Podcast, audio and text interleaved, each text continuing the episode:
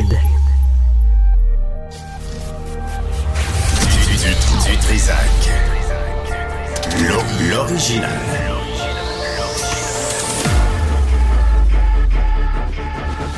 Du Trizac. Votre plaisir coupable. Bonjour tout le monde. Bon jeudi. J'espère que vous allez bien. C'est, ben, c'est pas ça. C'est là je me rends compte que ici à Cube là, on travaille fort. Puis la preuve de ça là, c'est qu'ici là, la chaise est chaude.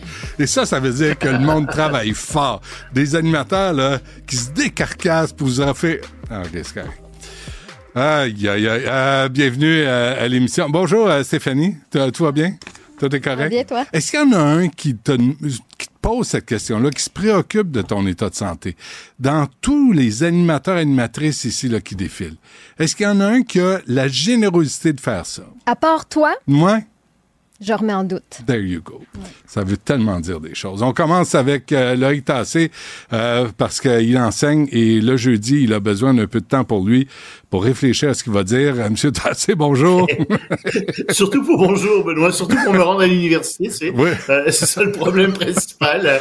Euh, mais euh, effectivement, je réfléchis à ce que je dis en général dans mes cours. J'essaye de faire bien. Ça. Et, et dans les chroniques aussi. Euh, oui, j'espère. Pas n'importe quoi, mais je t'en bon, prie. Je peux pas toujours garder garantir que le résultat est satisfaisant, mais j'essaie de réfléchir à ce que je veux dire. Ah, euh, tout va bien. Euh, dis donc, il y a un autre... ce matin. Il y a un autre avion militaire russe qui est tombé. Oui, qui a été abattu. Enfin, qui est... On ne sait pas exactement ce qui arrive. Tu sais, c'est des Yushin euh, soixante-seize, des gros avions. Euh, et et ce, dans ce cas-ci, ils transportaient euh, encore des, semble-t-il, des prisonniers. Euh, et euh, les Russes disent « Ah !» ce sont les Ukrainiens qui l'ont abattu. Bon, c'est pas évident que ce sont les Ukrainiens qui l'ont abattu, euh, mais les Ukrainiens ont dit oui, ça, ça pourrait être nous. De toute façon, c'est, c'est un avion russe. Euh, il, il était dans la, la région euh, est de l'Ukraine, donc c'était une zone, c'était une cible légitime. Oui, mais disent les Russes, écoutez, c'est parce que ça fait des mois qu'on transporte des, des prisonniers dans ces avions-là. Vous le saviez, donc vous avez abattu Euh, un avion avec des gens à bord, on en a parlé hier, qui étaient des Ukrainiens. Là-dessus, il n'y a aucune réponse des Ukrainiens. Pire ajoute les Russes. Vous avez fait pire que ça, vous avez utilisé un missile patriote américain. Et les Américains ne vous permettent pas d'utiliser des missiles patriotes pour ce genre de choses. Donc, euh, qu'est-ce que vous faites? Nous, on convoque le Conseil de sécurité à l'ONU là-dessus. On veut discuter de tout ça. Évidemment, attends, excuse-moi, ce que venant, cherche... venant du pays des Russes qui a envahi l'Ukraine, qui posait ben aucune oui. menace. Mais oui, c'est, c'est le fond du problème. C'est, c'est ça drôle. L'histoire, c'est que ce que les Russes veulent faire, c'est qu'ils veulent se faire passer en pauvres victimes, tu comprends? C'est ce qu'ils essaient de faire. Mais ben c'est oui. eux, ils n'ont pas d'affaires en Ukraine. C'est, c'est ça le, le, le fond du problème, tout le monde c'est le sait. Ben sauf, oui. sauf Poutine et quelques autres, là, mais ils n'ont pas d'affaires là. Euh, et et dose, deuxièmement, ce qu'ils essaient de faire aussi, c'est de mettre dans l'embarras les, Améri- les, les Ukrainiens, surtout face aux Américains qui ne les financent pas en ce moment, parce qu'ils savent que le Parti républicain peut s'emparer de ça. Des gens dans le Parti républicain peuvent s'emparer de ça. Je vois très bien Donald Trump dire « Ah oui, mais les Ukrainiens se, se servent de nos missiles patriotes pour euh, faire autre chose que ce qu'on leur a dit, et cetera » C'est pas prouvé, ben, hein, c'est quoi, un missile patriote du tout. Ben à quoi ça peut servir autrement?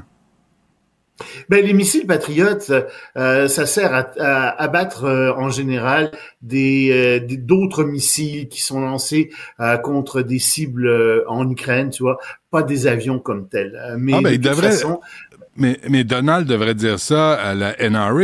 On, on vend des guns, mais c'est pas pour tuer, sinon on vous les retire. Pas pour tuer les gens. Mais, mais non, je... mais ça, ça va de soi. Ça, c'est pas pour tuer les gens. Des armes, ça sert c'est, pas c'est à ça. C'est pour s'amuser sur des... C'est pour se protéger et c'est pour s'amuser à tirer sur des cibles, sur toutes sortes ben, de choses. Tout. Puis okay. s'il y a des gens qui passent entre la cible et le, le, le fusil, ben tu sais, c'est une... C'est une erreur, euh, c'est ça peut arriver. Ben oui, ça... Ou alors les gens ont qu'à porter eux-mêmes des fusils, tu sais, puis voir c'est que tout. si tu pointes, si quelqu'un pointe sur toi un fusil, ben t'as le droit d'en pointer un sur quelqu'un. C'est ça. C'est comme t'as... ça que ça marche. J'aime euh, ça. C'est... T'as des réponses à, aux questions là. Ben, écoute, c'est bon. C'est, c'est simple, pour ça que la logique. C'est pour ça que t'es prof à l'université. Et c'est pour ça que je suis prof, c'est pour ça que je suis avec toi. C'est, j'ai, j'ai des solutions pour tout. C'est ton c'est bon, bon exemple aussi, Benoît. Absolument. Toi aussi, c'est... tu me donnes cet exemple-là. Tu sais, je finis par apprendre à un moment donné. Ah oui, c'est le thème de l'émission. Euh, Emmanuel Macron, lui, un autre têteux là, qui se fait inviter sur le bras des gens. Il est en Inde pour trente-six heures. Euh, d'abord et avant tout parce que euh, c'est le soixante-quinzième anniversaire de la Constitution de l'Inde. Puis il y a une grande parade militaire et ah, euh, le ça. Premier ministre de l'Inde, Narendra Modi, oui, l'a, l'a invité pour la parade. Parce qu'il faut dire que Narendra Modi avait été invité en France le quatorze juillet. Alors bon, il lui rend l'appareil. Bon, en même temps, Macron a apporté dans ses valises quelques ministres, quelques hommes d'affaires, quelques représentants du milieu de la culture. Il espère vendre aussi six Nucléaire, réacteurs nucléaires français, euh, des avions de chasse, de l'armement, et cetera. C'est tant qu'à regarder une parade, c'est, ça laisse ben beaucoup ouais. de temps pour discuter. Alors, ils vont discuter de ce genre de choses. Et euh, il a été reçu vraiment comme un invité d'honneur. Il a même eu droit à un défilé d'éléphants. Ben c'est quand même non. quelque chose. Euh, ben chanceux. Défilé d'éléphants. Oui, ouais. je trouve ça aussi. Tu sais, ouais. moi aussi, j'aimerais savoir un défilé d'éléphants. Mmh. Mais bon, euh, c'est pas Trudeau hein, qui, a, qui a pu assister à un défilé d'éléphants puis être invité d'honneur en Inde. C'est bizarre. Ouais, je me demande ouais, pourquoi. Ouais. Pourtant, mais bon, y a le pas, problème, hein, Justin n'a pas hésité à danser, là, à rendre hommage à la culture indienne. Puis ça n'a même pas marché. Non, ça fait à pas la l'affaire. culture sikh. à la culture sikh. Ah, oui, comme Narendra Modi est un nationaliste hindou, puis qui est ah, contre oui. toutes les religions minoritaires en Inde, dont mm. la religion sikh, il n'a pas aimé ça. Puis ah, en plus, il ça. a posé devant le temple d'or sikh. Alors, il n'a vraiment pas aimé ça. Tu sais, c'est un peu comme si, euh, je sais pas, moi, le non, prenons l'inverse, Narendra Modi arrive ici, puis la première chose qu'il fait, c'est s'en aller devant une statue du général de Gaulle, puis s'habiller, je sais pas, tu sais, puis à s'habiller avec une un bonhomme carnaval. Puis, tu sais, quelque chose du genre, euh, oui, oui. Ben, c'est sûr que euh, à Ottawa, ça serait moins bien reçu. Je comprends. C'est ça que Trudeau a fait. Okay. Euh, donc, euh, effectivement. Mais bon, quand il y a un problème avec l'Inde, hein, euh, c'est que c'est un pays de moins en moins démocratique. Euh, on rigole, mais ils ont, ils arrêtent les opposants de plus en plus sous toutes ouais. sortes de prétextes. Ouais. Et euh, des journalistes aussi. Pourquoi ils arrêtent des journalistes? Parce que des journalistes feraient des reportages trop critiques sur l'Inde. Faut Alors, pas faire ça. Aime pas ça. On aime non, les infos pubs. Nous, heureusement, hein? on n'est pas critique du tout de rien. Pas du c'est, tout. C'est... Je pense euh... qu'on pourrait être invité en Inde.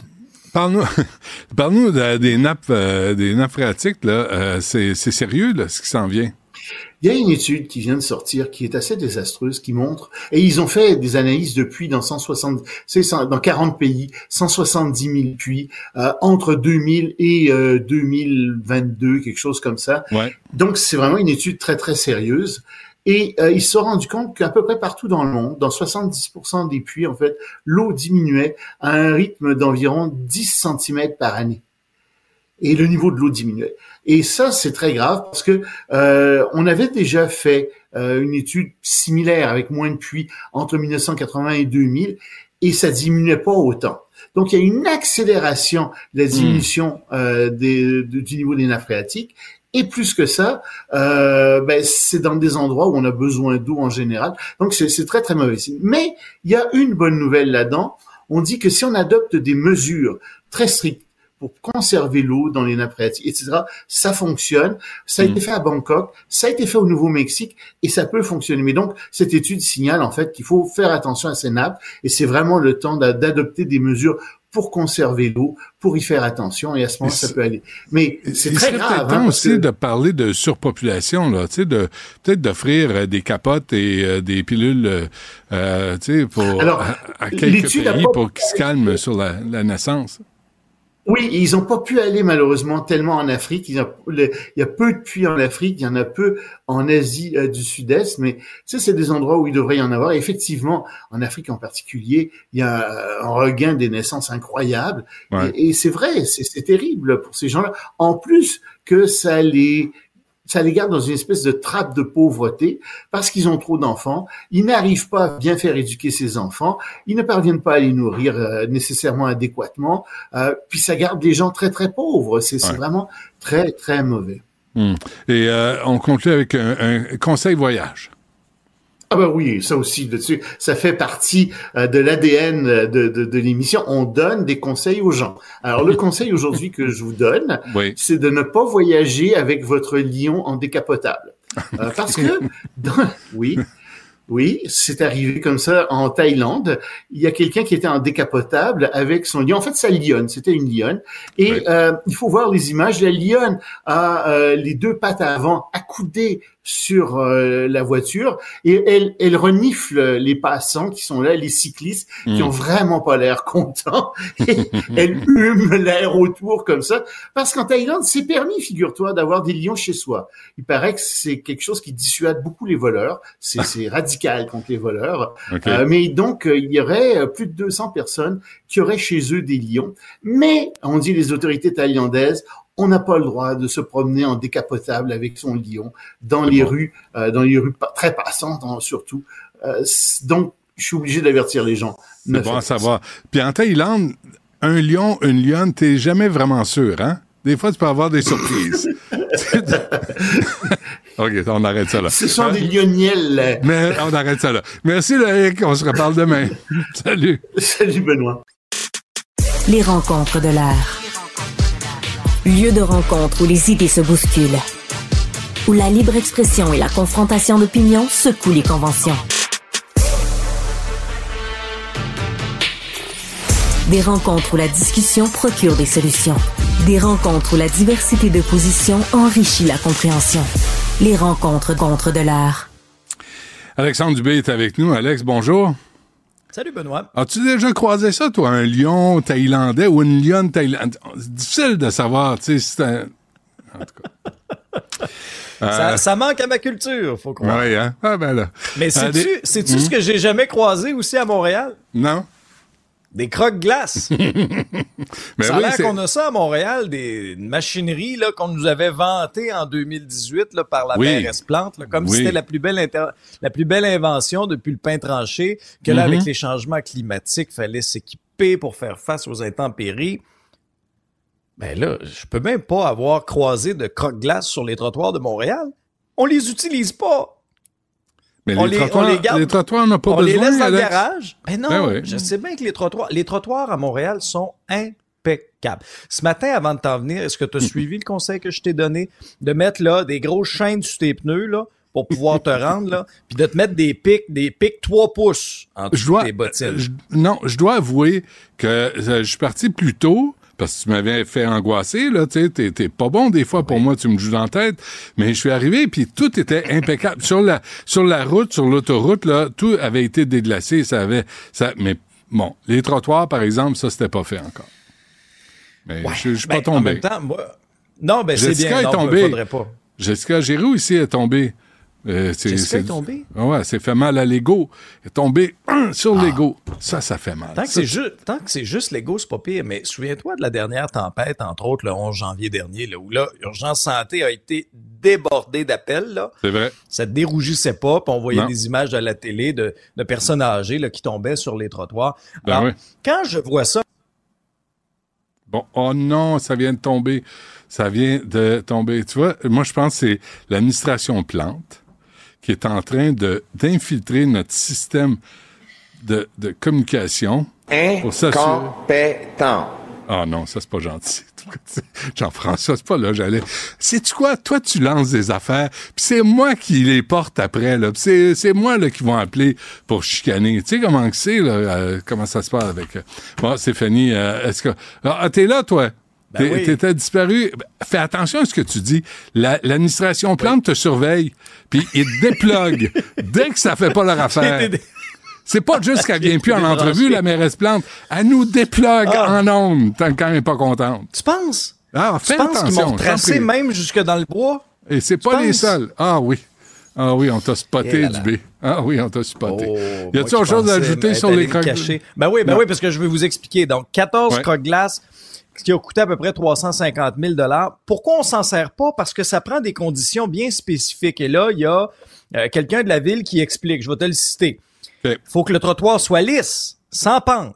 S'il n'y a pas assez de glace, on risque d'endommager le trottoir. S'il y en a trop, ça peut marcher. Mais attention, faut quand même faire attention. S'il fait trop chaud, ça va briser le trottoir. S'il fait trop froid, ça crée des trous. mais ça brise pas la glace.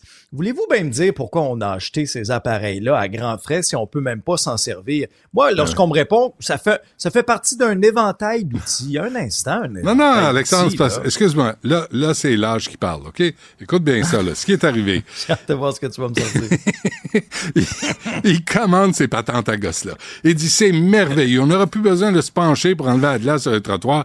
Tu l'as trouvé. Ouais. trois cent cinquante mille. Les tatas vont payer ça. On va augmenter leur taxe. Il n'y a, a pas de problème.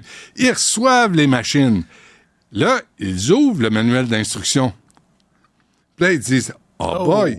Oh, il y, y a des circonstances où on peut l'utiliser ou pas, cette patente à gosse-là. » Ben oui, mais retourne-la. On ne peut pas le retourner. C'est pas Amazon, là. On l'a vendu, on l'a acheté. C'est à nous autres, euh, on est pogné avec. Fait que, savez-vous quoi? Mettez-le sur Marketplace, au moins. T'sais, faites-en profiter ah, quelqu'un, oui. peut-être quelque part au, au pays, à rabais. Mais si vous le mettez sur Marketplace, n'oubliez pas le dernier critère. Il faut faire attention. Okay. Ça roule entre vingt et vingt-cinq kilomètres heure. Donc, il faut juste les déployer la nuit. Hey, ça va Parce pas que vite, sinon, hein? c'est pas à glace que tu vas ramasser, c'est le monde. Alors, on prend des décisions comme ça, puis après ça, on se demande ah. pourquoi les trottoirs sont glacés à Montréal. Oh my God, t'es difficile ce matin à suivre. Là. Mais à quoi, à quoi ils pourraient servir ces, euh, ces cro- euh, cro- croque-glaces-là? Est-ce que quelqu'un a une idée? Qu'est-ce qu'on euh, pourrait on... concasser? Ouais, qu'est-ce qu'on pourrait concasser? Attends un peu, on va penser à ça. Je ne sais pas. Il n'y a, a rien. Des drinks, Jean-François dit... Non, mais on, Jean-François suggère, on envoie ça dans des bars. Ah! Là, tu, mets, là, tu ben fais oui. de la glace comme ça. Tu fais rouler ça. Ben Écoute, oui. ça vend des tickets, là. Ça, ça, on Très fait bonne idée. Ça. T'en mets un sur Saint-Laurent. Puis après ça, les roi, tenanciers ça. de bar vont là, concassent leur glace. Puis après c'est ça, on se fait un petit gin tonic. Oui, oui. Ils sont payés. Sont, et c'est Double. le gaz. Tu, tu payes le gaz, c'est tout. Euh, la grande mission du nouveau président de l'Office de consultation publique de Montréal. L'Office de consultation publique de Montréal, pour plusieurs personnes, on a appris que ça existait l'automne dernier avec les révélations de nos collègues du journal puis du bureau d'enquête. Euh, honnêtement, ceux et celles qui se posent toujours la question de dire... ben ça sert à quoi le journalisme d'enquête? Puis on pourrait pas juste s'informer sur euh, Facebook à la place? Ben oui. C'est parce que sans journalisme d'enquête, ben j'ai l'impression que y a, toutes ces histoires-là ne pourraient pas être mises au jour et j'ai l'impression qu'on nous en passerait des petites vites. Hein? Alors moi, je, je veux encore une fois saluer le travail de nos collègues qui font Absolument. un travail extraordinaire là-dessus. Ouais. Et là, il y a eu toutes sortes de changements à la tête de l'Office, souviens-toi. Euh, il y a des gens qui se sont fait dégommer, ça a été le cas de la présidente Isabelle Beaulieu qui a été destituée par le conseil municipal.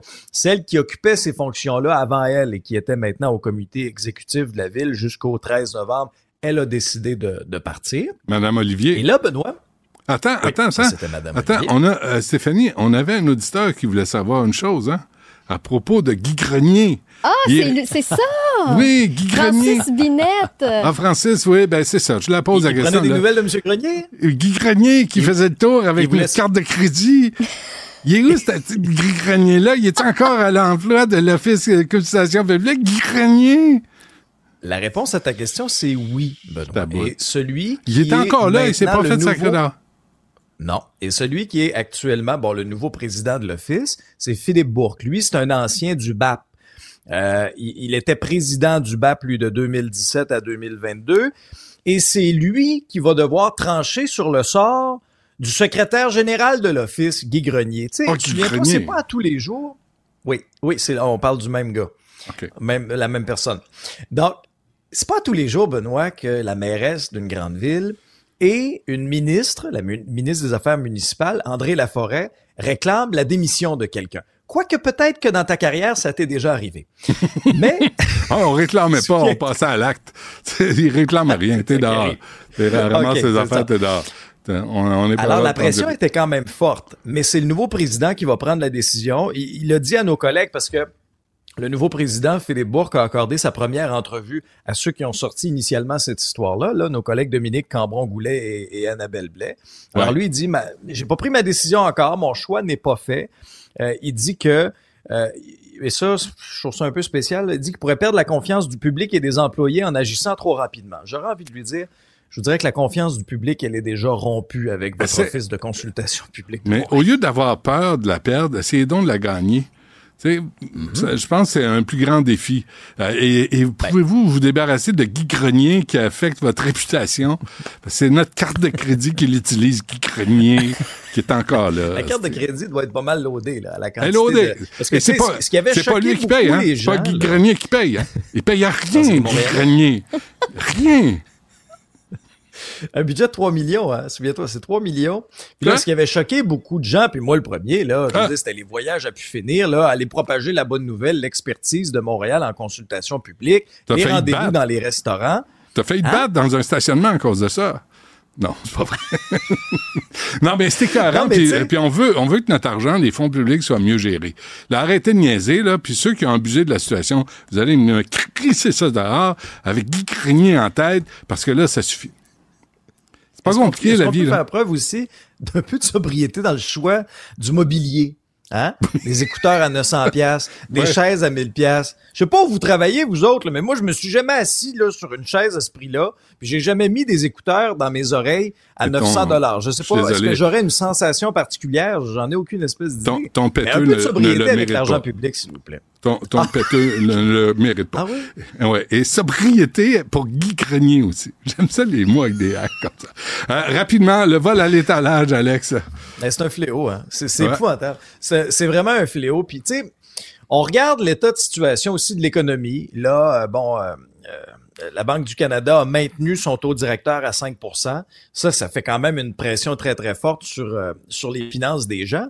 Puis, ouais. ça, ça se reflète à plusieurs endroits, notamment dans le commerce au détail. Il y a un sondage qui est sorti, là. Puis, c'était le Conseil québécois de commerce de détail qui nous présentait ça. Les vols ont augmenté en flèche, sont de plus en plus violents aussi. En moyenne, là, par commerçant, c'est à peu près cinquante mille de matériel qui se font voler. Mmh. Les plaintes à la Sûreté du Québec ont doublé en l'espace de, de deux ans. Alors, tu sais, oui, il y a des espèces d'alternatives. Je comprends, là, les commerces, ils s'équipent bon, de caméras de surveillance. Il y a, tu sais, il y a, il y a des interventions qui se font, mais quand même, c'est le reflet d'une ouais. société qui subit une pression épouvantable sur ses finances. Tu sais, je lisais dans le journal des témoignages, entre autres, de gens, là, de, de commerçants qui disaient, ben, c'est pas rare, là, que j'ouvre, euh, par exemple, une boîte de bottes, là, puis à l'intérieur de la boîte, c'est les vieilles bottes toutes usées de la personne, puis euh, le client est parti avec des belles bottes neuves à deux cents piastres. Mais, mais tu sais, c'est quoi aussi le problème? Puis je, je suis tanné de m'entendre là-dessus. Il n'y a pas de conséquences.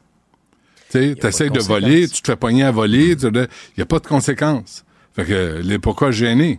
Surtout quand t'as aucune éthique, là. Quand tu penses que tout est dû dans la vie, tu te sers, puis tu dis, si je me fais pogner, pas grave, je me fais pas pogner, ben, je viens de me faire une paire de bottes. Mmh. Mais ça, c'est, tu sais, dans les commerces de détail. Pensons aux épiciers, là. Ouais. Les vols dans les épiceries, là. Ça aussi, ouais. ça a été au cœur de, des manchettes également. Mais c'est là que tu vois, on est dans une société, là, qui s'appauvrit malheureusement de plus en plus. Ah, mais c'est pas parce que t'es pauvre, t'es obligé de voler, hein. Moi, mon père, non, ça, là, il est né toi. Sur la rue Panet, puis Ontario, puis il m'avait dit ça bien jeune. C'est pas parce que t'es pauvre, t'es obligé de voler. T'es, c'est pas parce que t'es pauvre. T'es, t'es peut-être obligé de travailler pour t'en sortir. T'es pas obligé de voler. Mettez des pièges à ours. Toi.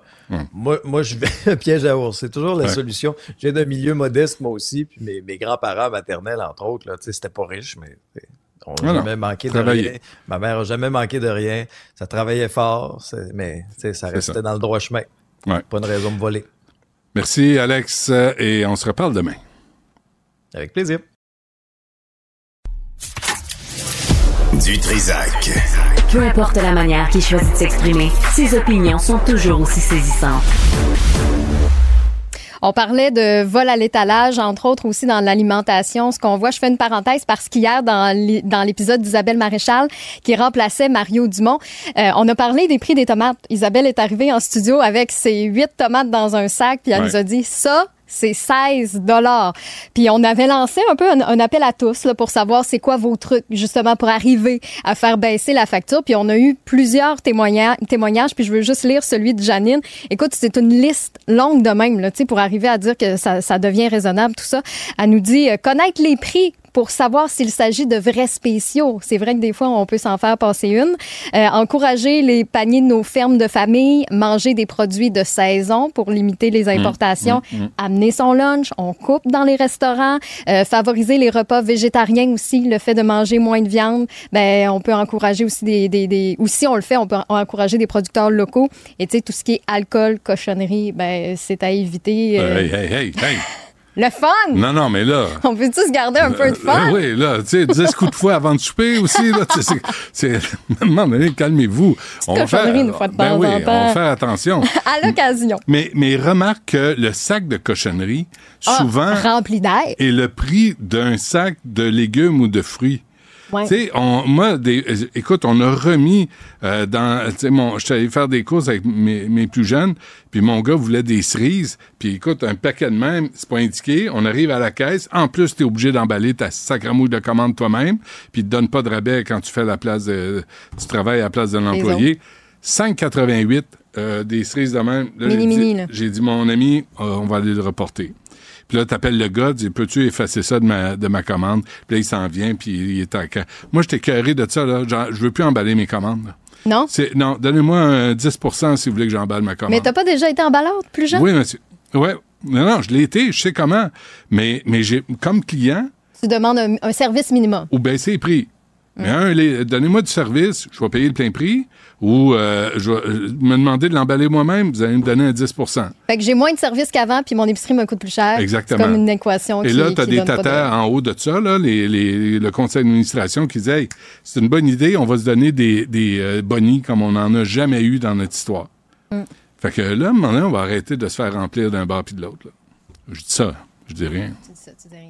Mais euh, si jamais vous voulez peut-être vous simplifier la tâche en tout ce qui est euh, alimentation, ben Isabelle Huot, docteur en nutrition, notre chroniqueuse ici, a lancé son propre programme Engagement Santé où elle euh, vous propose des, des repas prêts à manger qu'elle vous livre partout euh, à la maison, partout au Québec en fait. Donc vous pouvez les commander en ligne. Puis nous ici à Cube, vu qu'on est euh, collaborateur avec elle, ben on a un code promo à vous offrir, c'est Cube quatre-vingts. Ça, ça vous permet de profiter de quatre-vingts dollars de rabais sur l'engagement santé de deux mois parce que se remettre en forme, c'est pas en deux semaines, c'est en deux mois. Donc, Cube quatre-vingts, Q U B quatre-vingts, isabelle huot point com pour avoir tous les détails. Puis vite, vite, je veux saluer Pierre Jonca qui veut savoir c'est quoi la meilleure façon pour donner son opinion en direct sur les dossiers pertinents. Ben Pierre, c'est super simple. Moi, je suis là de neuf à cinq. Je regarde la boîte courriel studio à commercial cube.radio en tout temps. Même chose pour la messagerie texte un huit sept sept, huit deux sept, deux trois quatre six. N'hésitez pas, moi, je vais transférer tout ça à Benoît.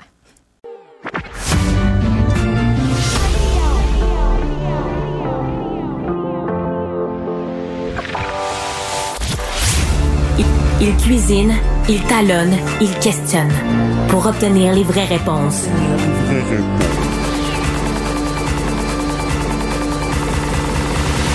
Du Trizac. Je trouvais ça euh, important de revenir là, sur euh, Donald Trump parce que c'est notre voisin. Là. C'est, c'est, ça se passe à côté de chez nous euh, qui a gagné les primaires républicaines en Iowa, au New Hampshire. C'est donc chose pas mal faite. Donald Trump risque de redevenir... D'abord, le candidat des Républicains et ensuite le président des États-Unis. Et il y en a un à qui ça fait grandement plaisir. Il est conseiller spécial pour la firme nationale, fellow au Cirium de l'Université de Montréal et ancien délégué du Québec à New York. John Parisella. John, bonjour. Bonjour, Benoît. Toujours agréable d'être avec, euh, avec vous. Merci. Merci d'être là, euh, John. Euh, répétez après moi. Président Trump. Président. Ah, vous n'êtes pas capable, hein? On, euh, on non, s'était dit ça, hein? En deux mille seize, on se ouais. l'était dit, hein? Puis vous n'étiez pas ouais, capable ouais. en deux mille seize. Vous ne l'êtes pas plus aujourd'hui. Non. non, euh, c'est clair, c'est clair que euh, euh, en deux mille seize, euh, c'était beaucoup de candidats euh, de l'establishment. Euh, l'establishment était un peu en désarroi chez les républicains. Madame Clinton, euh, qui avait gagné euh, chez les démocrates, elle a eu ses troubles, surtout permis durant la campagne. Donc, finalement, elle a gagné le vote populaire, euh, mais elle n'a pas pu gagner le collège électoral parce que ça s'est décidé dans quelques États, des, on appelle ça les, les États clés. Euh, donc, euh, on va vivre essentiellement la même chose. La seule différence en ce moment, c'est que euh, bah, euh, Trump avance en voie de gagner, pas mal le leadership euh, ou la nomination, l'investiture, peu importe le mot que vous voulez utiliser, ouais. à ce stade-ci. Tandis que la dernière fois, il avait, il commençait à s'en aller vers ça plutôt dans le mois de mai et juin. Donc, on est dans une situation où M. Trump est en meilleure position pour essentiellement avoir l'accession à la présidence, sauf que là, il est un, un élément connu. Il a perdu euh, énormément de scrutins depuis deux mille seize. Et là, en ce moment, on commence à regarder la personne d'une façon plus directe qu'on le ferait s'il y avait cinq autres candidats. Mais Mme Haley, euh, euh, on voit la réaction de Trump contre Mme Haley en ce moment. C'est, c'est, il ouais. devrait même pas se, il devrait même pas se fâcher, mais il est fâché, il est, il est enragé, puis il attaque, il l'insulte. Donc, il y a quelque chose qui doit l'inquiéter. On en parlera. Parce que Mme Haley a fait référence à son âge, là, à Donald Trump, qui a soixante-dix-sept ans, euh, et euh, parle de « senior moment ». Et ça, je pense, ça a vexé euh, le Donald. Là. Il était pas de bonne humeur. Non, non, d- définitivement. Puis euh, évidemment, autant qu'on parle de M. Biden dans ses déplacements que, que une certaine hésitation, qu'il fait un peu l'âge qu'il a, il a ouais. quatre-vingt-un, euh, on peut pas vraiment lui en vouloir sur son acuité euh, mentale. En d'autres mots, quand il défend ses dossiers, quand il est questionné sur les dossiers de fond, euh, Biden se débrouille assez bien, puis tous les gens qui ont affaire avec lui le disent. Tandis que M. Euh, Trump, depuis quelque temps, euh, fait des interventions où il mélange les noms, il mélange les présidents, il mélange les faits, et en même temps, ben, il y a toutes les, euh, les autres images qu'on voit devant les tribunaux quand il va, il va euh, s'asseoir dans les tribunaux, surtout dans les cas qui le touchent personnellement, pas dans les cas criminels. Il y a quand même quatre-vingt-onze chefs d'accusation euh, dans, dans quatre procès euh, avec une, une, une consonance euh, criminelle, tandis que quand vous le voyez à la télévision, c'est dans des cas civils, euh, de, soit son comportement ou soit la, euh, envers des femmes ou soit euh, toute la question de la fraude fiscale. Euh, au New Hampshire, John, vous l'avez sûrement regardé, là, il a répété dans son discours de victoire que les élections de deux mille vingt lui avaient été volées. Je me, j'étais chez moi, là, je me dis, c'est incroyable, là, tu sais. Puis on fait référence à son rôle dans l'insurrection, la tentative d'insurrection le six janvier deux mille vingt et un, sauf erreur. Euh, est-ce, et là, on parle de, aussi de... de on se pose la question, là, est-ce qu'il a le droit d'être candidat à la présidence des États-Unis après avoir appuyé l'assaut du Capitole le six janvier deux mille vingt et un? Est-ce que c'est assuré que Donald Trump va représenter le Parti républicain dans ces circonstances-là? La réponse courte, c'est oui. Euh, d'une part, il y a des accusations, mais il n'y a pas une culpabilité qui a été établie. Euh, donc, euh, la règle de droit, on la connaît. Si vous êtes innocent jusqu'à temps que vous êtes trouvé coupable. Donc, euh, il n'y a, il y a pas grand-chose qui va l'empêcher d'être sur les bulletins. Même le jugement euh, de la, la Cour d'appel ou la Cour suprême de, du Colorado qui, la, qui l'éliminerait de, du scrutin, ça va être probablement renversé euh, par la Cour suprême américaine. Donc, il n'y a rien qui va l'empêcher d'être sur le bulletin. Euh, euh, c'est clair que s'il est trouvé coupable euh, de quelque chose avant l'élection, puis même si c'est une cause criminelle, il peut aussi être candidat encore. La seule différence, c'est que s'il devient président, il peut se pardonner. Euh, s'il ne devient pas président, ben à ce moment-là, il n'est il est, il est plus à faire, à faire face à la, à la, comment je dirais, à la sentence qu'il a, le recevra.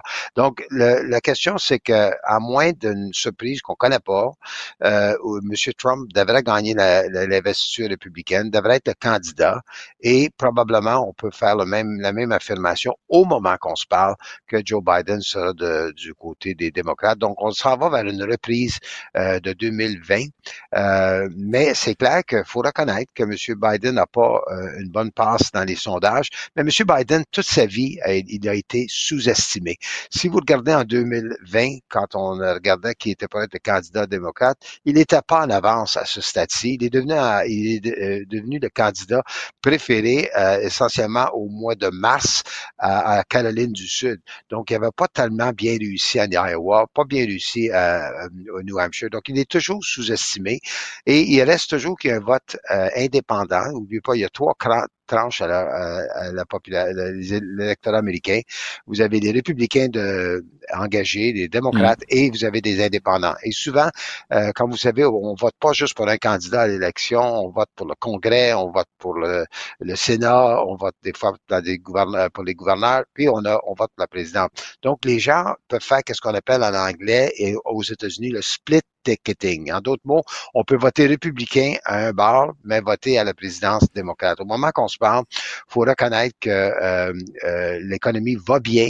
Monsieur Biden n'est pas le meilleur communicateur de ses réalisations, mais la population, euh, c'est à décider que la question de la démocratie américaine, la question de son influence dans le monde face à la Russie et face à, à, à la Chine et tout ce qui touche l'international devient important, euh, ben à ce moment-là, il y a un vote discret qui va s'affirmer. Donc, au moment qu'on se passe, je répète à plaisir que un, un, un autre combat entre les deux hommes, Biden va gagner le vote populaire, Trump va finir deuxième.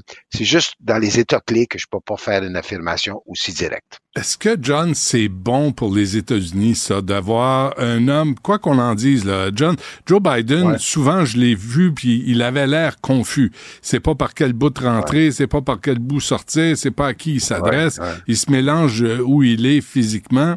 Est-ce que c'est bon pour les États-Unis, un pays si puissant, d'avoir un homme de quatre-vingt-un ans, soixante-dix-sept ans, ils ont leur qualité, là. Mais euh, Nikki Haley dit euh, il faut passer le pouvoir à une autre génération. Il y a, il y a une réflexion à avoir là-dessus, là. Oui, moi je, je trouve, euh, Benoît, tu, tu soulèves un point vraiment important. Euh, euh, moi, évidemment, je viens d'une génération plus plus âgée, donc je suis plus près de la génération de Trump et Biden en termes d'âge, mais je suis le premier à dire que la relève en politique, c'est important. Je pense que le système américain euh, a, a failli à la tâche au moment qu'on se parle. Quand Biden a été choisi en deux mille vingt, il a choisi Madame Harris. Euh, mais la minute qu'il a été élu, je pense son entourage a dit il faut pas le faire paraître comme un président de transition mmh. et faut démontrer que euh, il est en contrôle. Et Mme Harris a eu les dossiers qu'on appellerait les moins populaires et les moins productifs. Donc, au bout de la ligne, la, les mauvais sondages que M. Biden A se transforment à Mme Harris si elle était la candidate. Donc, c'est un... C'est un euh, Euh, une stratégie qui se comprenait à l'époque, mais qui aujourd'hui ne, ne donne pas essentiellement euh, une voie vers la, la relève. Parce que si vous me demandez aujourd'hui, les deux hommes euh, sont pas dans la, la lutte, euh, qui seraient le, les mmh. candidatures qui seraient euh, vraiment en position de relève, en position de prendre de, euh, le contrôle, ça sera pas évident. Euh, donc, le système a, a, a manqué. Moi, je suis la politique américaine de, depuis euh, des, des, des années que j'étais étudiant, des années soixante, et je peux vous dire qu'il y avait toujours une place pour la relève. Euh, et on a vu le dernier cas, c'est évidemment M. Obama qui, qui, euh, qui a été ouais. élu. Euh, il était dans la quarantaine, il a gagné deux termes, il était le premier euh, Africain-Américain ou le premier Noir élu, et il a gagné deux fois avec plus que cinquante pour cent du vote. Donc, les Américains mmh. sont ouverts au changement. Mmh. Mais le système, en ce moment, a emprisonné, le, le, le, et c'est pour ça que je me dis, à moins d'un imprévu, je pense qu'on peut présumer que ça va être les deux mêmes personnes. Il n'y a rien pour inspirer. La seule bonne nouvelle que je peux vous dire, Benoît, c'est que c'est, selon la Constitution, l'un ou l'autre serait dans son dernier terme. Donc, à la mi-terme de le dernier terme, on commence à parler à la relève. Et là, la relève va changer de génération, j'en suis certain. Pour deux mille vingt-huit, c'est quand même intéressant, avant qu'on se quitte, John, de voir que d'un côté, tu as Kamala Harris pour les euh, démocrates et tu as Nikki Haley euh, qui se positionne deuxième après après Trump. C'est qu'après cette génération-là, tu as tout à coup une génération de femmes euh, qui s'affirment, là, qui se présentent.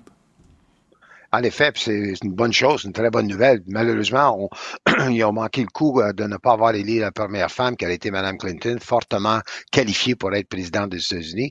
Mais je pense que c'est un incontournable. Ça va arriver un jour.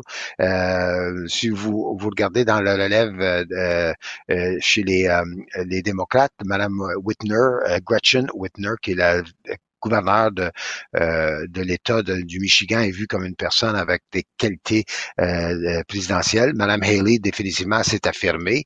Euh, il y en aura d'autres qui pourraient euh, s'affirmer. Donc, euh, au bout de la ligne, on est vraiment... Euh, mm. c'est, c'est vraiment la, la dernière génération, soit les baby boomers, et dans le cas de Biden, il est juste quelques ans, euh, une couple d'années plus vieux qu'un baby boomer. Je mm. pense que c'est la fin. Et, et ça va être un thème au gros maximum. Euh, donc, euh, à quel point, la démocratie euh, John, américaine, euh, oui. À quel point euh, Donald Trump vous tape sur les nerfs? Ben, écoutez, moi, premièrement, euh, Benoît, j'aime beaucoup être sur votre émission parce que vous allez toujours pour aller chercher euh, une analyse qui est équilibrée. Vous n'êtes pas euh, en train d'aller chercher quelqu'un qui va prendre la campagne, qui va favoriser un candidat. Mais c'est clair que on se connaît depuis des années. Selon mes valeurs, Donald Trump ne sera pas mon candidat si je voterais aux États-Unis, il n'y a aucun doute. Mais moi, je pense que face à vos auditeurs, j'ai une responsabilité d'essayer de donner un peu leur juste, de donner l'équilibre des choses. Donc, c'est clair que c'est pas le genre de candidat euh, que, que j'aimerais. Moi, j'aime pas des gens, des gens qui attaquent, euh, qui méprisent, euh, qui ont des propos qui sont euh, quasiment racistes dans des, des cas. C'est clair que c'est pas l'avenir des Américains qui va se, se qui va s'affirmer avec un gars comme euh, euh, Monsieur euh, Monsieur Trump. Tandis que euh, Monsieur Biden a des valeurs qui, dans ma tête à moi, vont au-delà de sa génération, qui a encore une, une résonance dans les jeunes. Euh, c'est-à-dire la diversité, l'inclusion. Et ça, pour moi, c'est si j'avais à, à venir comme un, un, un électeur américain, c'est sûr que je vous aurais donné une, une opinion plus euh, ouvertement Biden.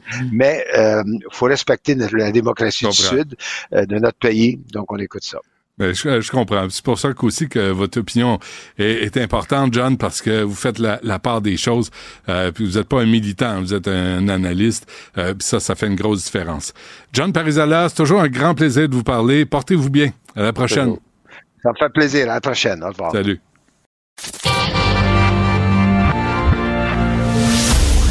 Du Trizac. Il n'a peur de rien, sauf peut-être dès qu'on orange. La rencontre Martineau du Trizac. Ah, ça, ça regarde mal. Ça regarde mal. Il commente l'actualité dans le calme et la sérénité. Arrête de te plaindre, arrête de chialer. Une génération de flambous, de mollassons. Des propos sérieux et réfléchis. Tu me niaises-tu? Ben oui. Brut de bouche. La sagesse en bouteille. Bouteille. Tu t'en vas où, euh, bien de même, toi? Euh, dans trois quarts d'heure, exactement, j'ai un test de prostate. Et pour te dire à quel point je suis douillet, j'ai demandé, exigé que ce soit euh, une prise de sang. Plutôt qu'un toucher rectal. Chacun, chacun ses trucs. Chacun son plaisir. C'est si toi, pas un ça plaisir, te fait plaisir. Non, c'est une intervention moi, médicale. Il n'y a aucun plaisir. Penses-tu que la personne une prise a un plaisir? De sang, moi. Elle ils, se déroule ils m'ont des dit, gants. Ils m'ont dit, vous avez le choix, prise de sang, toucher rectal. J'ai hey, dit, on va prendre la prise de sang. Pourquoi choisir? Faites les deux. Parce que c'est quoi? Un, un moment désagréable avec un doigt dans le péteux euh, ou un cancer, m'a dit quelque chose, je vais prendre le doigt dans le péteux. Les Vu gars même. doivent arrêter de dire ça. Bon. Les gars doivent arrêter d'être des fluets. Non, mais ils m'ont dit que c'est la même affaire qu'une prise de sang. Non, fais les deux. Fais les deux. Demande les, les deux. deux. Je, je, je, demande ça. les deux. Puis demande-lui de ne pas, pas y laisser sa montre. C'est tout. Regarde, quand t'es, euh, pour montrer que tu es un journaliste sérieux, quand tu es à la télévision, il faut, faut que tu fasses ça. Ah ouais, ouais, tu, tu brasses tes feuilles. T'sais. Et, et, et, et l'autre affaire, tes lunettes, tes lunettes, tes mets, tes enlèves. Ouais. Tes mets, je suis sérieux, tes enlèves. Comme euh, Clark Kent, Superman, Clark Kent. Et si jamais tu écris un livre un jour, d'accord. C'est comme ça. Oui. Avec, avec une bibliothèque derrière, derrière toi. Comme en tapisserie. Comme bon. ça. Ou alors tes lunettes, mais tu sais, les lunettes euh, dans, dans, dans la bouche dents. Un peu comme ça. Hein? Oui, comme Bernard Pivot. Hein? Oui, ah ouais, comme Bernard Pivot, Pivot il s'assoyait de même. Ah, vous parlez de pédophilie, ah, c'est sympathique, mon ami, c'est beau. Et voilà. Il ouais. euh, y a. Euh, On s'ennuie de Denise Bombardier. Hein? Herbert Coward qui est mort. Qui? Herbert Coward. Herbert Coward. Il est mort à quatre-vingt-cinq ans dans un accident d'auto. Sais-tu c'était qui? Mm. C'est un des deux violeurs de Délivrance. Oh non! C'est celui qui n'a pas de dents. C'est vrai? Dun, dun, dun, dun, dun. Et c'est lui qui a improvisé la phrase « Squeal like a pig ». Ah, il l'a improvisé. Pendant le tournage. Quand il viole Ned Beatty. Exactement. Ah, puis il dit « Squeal God. like a pig ». C'est comme... Et euh, c'est Queen. un ami, Bert Queen. Reynolds. En français, c'est là où j'ai découvert le verbe « queener ». Il dit « queen comme un cochon oui. ». Juste avant de... Et « queen comme un cochon ». Et euh, c'est un ami de... Et ça, de... c'est la méchanteuse de la prostate. Ça, c'est le test de Leverell, ça. Oui! Oui! Calvaire! Excuse-moi, mes vacances sont scrap. Je m'en venais pêcher, mon œuvre. Oui! C'est beau. Euh, Bert Reynolds, quand il était jeune, il travaillait dans le Old West Ghost Town. C'était comme, euh, c'était comme euh, un, un faux village western. Là. Les oui. enfants allaient là. Ouais. Tu sais, il y en avait un dans le Maine. Euh, euh, Frontier Town. Frontier Town. On était petits. Je voulais y aller, moi. Mon père nous amenait là chaque année à ah, Frontier Town. On sait bien, tu mettais un chapeau de cowboy, puis c'était ah, comme un... Il a jamais voulu. Cowboy, puis tout ça. Je suis jamais allé, moi. On allait là. Alors, il jouait là. Et Bert Reynolds, quand il était jeune... T'as-tu vu ma photo de cowboy quand j'étais petit? Attends une minute. C'était un vrai. Herbert n'avait pas de dents, mais ouais. à l'époque même. Bert? Oui, Herbert. Ah, oh, Herbert. Celui qui est mort. Pas Bert Reynolds. Il n'avait pas de dents okay. parce qu'il y a eu un accident, tu sais, il n'avait pas de dents. Et quand, quand Bert Reynolds, plus vieux, euh, a eu le rôle pour Délivrance, oui. il a pensé, parce qu'on cherchait ben quelqu'un oui. pour joindre les deux violeurs, un hillbilly, puis il a pensé à son chum, Herbert Coward, okay. qui n'avait pas de dents, puis il dit, il va faire un hillbilly parfait. Donc, le gars, il a joué et dans, au générique. Et dans ta tête, toi, un hillbilly, ça n'a pas de dents. Ça n'a pas de dents. Mais non. Et au générique, c'est écrit Toothless Mountain Man, c'est-à-dire le montagnard sans dents. C'est comme ça qu'il est dans le générique du film. Toothless Mountain ah oui, Man, deux points, Herbert Coward. C'était son moment de gloire, ça. C'était son moment de gloire. De violer. Alors voilà. Euh, yeah, c'est pas drôle. Tu vas te coucher moins niaiseux. Tellement, mais avec des images déplaisantes. Pauvre Ned Beatty, qui était un grand acteur, Ned Beatty. Super. Mais acteur. Ça, Gramouille qui passe au cash. Frappé au visage par un père en colère, un arbitre de hockey mineur réclame une sécurité accrue pour ses pairs, selon ouais. la presse. Il s'est fait frapper au visage par un père en colère. Ouais. Moi, là, je parle. Puis là, là on dit, tu as vu là, la, la ministre qui, Charette qui dit oui, il va avoir, euh, les arbitres vont pouvoir avoir des caméras corporelles. Bannissez les parents tout. Des amphithéâtres. Ça vient de finir. Toi, au lieu d'engager une caméra... Ils n'ont pas d'affaires, les là. Il n'y a pas de parents dans les amphithéâtres. Ouais. Point final. Dans les arénas. T'engages Hugo Girard, puis il dit, toi, dors. Toi, dors. Puis là, tu prends son nom. Pour trois matchs, on ne te voit plus. Tu laisses ton enfant à la porte, tu retournes chez vous, tu viens le chercher quand la game est finie. Mais qu'est-ce qui se passe entre tes deux oreilles pour frapper au Mais visage mères, un arbitre? Dans l'article, il parle d'une mère qui va écœurer les arbitres. Ça, c'est aussi, c'est aussi là, l'effritement de l'autorité au Québec. En classe, tu sais, dans la vie, dans ton boss, y a, on reconnaît plus l'autorité de personne. Fait que là, t'arrives sur la glace, leur, leur, leur chérubin a une oh pénalité. Mon Dieu, oh mon Dieu! Mais il faut être malade mental pour une game de hockey. Pas pour un enjeu, pas parce qu'il rentre, pas parce qu'il n'est pas admis à l'école. Ils vont pas sacrer un coup de poing sur la gueule à un directeur d'école qui veut pas de l'enfant parce qu'il n'y a pas des bonnes notes. Non! Pour une game, game de hockey. hockey. Ça, c'est pareil. Et tu as okay. vu d'ailleurs, tu as certainement parlé de ça, tu vas parler de ça, la Société canadienne de pédiatrie. Tu as vu ça dans Le Devoir? Oui. La Société ouais, canadienne de pédiatrie dit, euh, ils, ils viennent de mettre de nouvelles directives. Ils encouragent les parents à dire à leurs enfants, tu as le droit de grimper aux arbres. Le ben jeu oui. risqué. Ben oui. Tu as le droit de grimper aux arbres, attends une minute, faire du vélo à grande vitesse. Ben oui. Te chamailler. Ah, oh, mon Dieu. Tu as le droit de te chamailler hey, maintenant. Hey, les pédiatres hey, disent oui, c'est bon pour des enfants. Se chamailler. Se Pas se taper sa gueule, juste euh, chamailler, jouer. Oui. Ouais. Tu vois, ça donne raison à nos mononcles, nos matantes qui nous disaient, hey, toi, là, va donc jouer dans le trafic.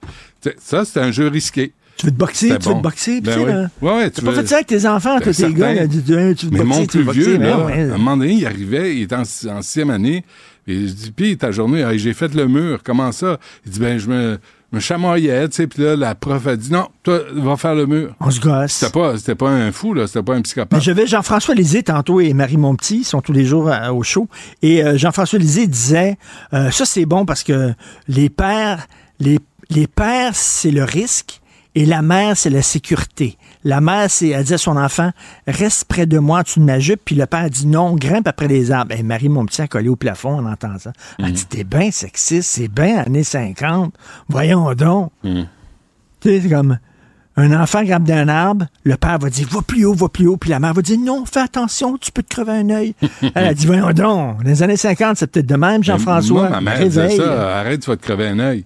T'sais, c'est vraiment, elle m'a, elle m'a, elle m'a rendu complètement obsédé euh, de mes yeux. T'sais, là, t'es là, tu dis, ah non, je vais me crever un œil. Ah! Voyons. Et plus tu y penses, plus j'ai le goût de le faire. Plus que tu as le risque de te crever un œil. Certain. Effectivement. Oui, ou tu cours avec des ciseaux. Mais il y a des coupes, il y a des coupes où c'est l'homme qui est plus papa poule. Oui, oui, oui. Il y a des coupes. C'est la mère qui y va, j'imagine. Oui, c'est une vieille référence. C'est une vieille référence. Honnêtement, oui. On va dire Jean-François? Oui, c'est une vieille référence. Oui.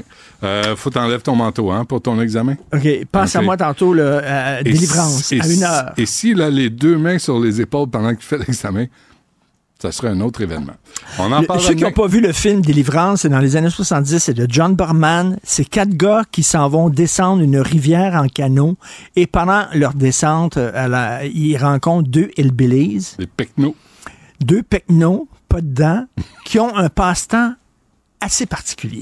On se reparle demain. Voilà. Ça s'arrête là. Merci. Du Trizac. S'il y en a un dont la sagesse n'est pas encore arrivée avec le temps, c'est bien lui. Toujours aussi mordant que les premiers temps, premiers temps. Benoît Du Trizac. Nicole Gibault est avec nous pour parler de choses sérieuses. Mme Gibault, bonjour. Bonjour, Benoît. Ben, c'est vrai, pareil, tu sais, c'est des, euh, des choses oui. sérieuses. Tu sais, douze ans de prison euh, pour un, un homicide involontaire, c'est relativement sérieux. Ben, regarde, il faut remettre euh, les faits en contexte parce que on, on a tous euh, entendu parler de ce, ce décès d'une femme voisine d'un individu à Brownsburg, Chatham. On a vu le vidéo, c'était dur, on avait des...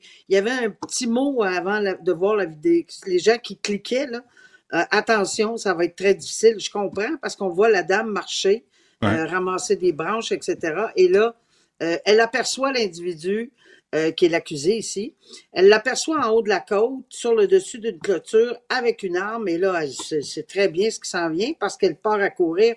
Et euh, le reste euh, s'ensuit, c'est-à-dire qu'elle a reçu, je sais pas combien de petites balles, une, en tout cas une ouais. quantité industrielle de, et elle est décédée. Donc, elle est accusée de meurtre au premier degré, mais c'est devant le jury. On n'a aucune espèce d'idée pourquoi et comment c'est arrivé à un homicide involontaire autre que le fait qu'il y a eu des directives. Puis, tu sais, Benoît, euh, c'est, c'est sûr que Euh, lorsque on a un, un, un verdict devant un jury, très difficile à en appel, sauf si on soulève des questions de droit euh, en matière des directives, ce que le juge a fait comme directive au jury. Et ici, on a parlé de défense de provocation.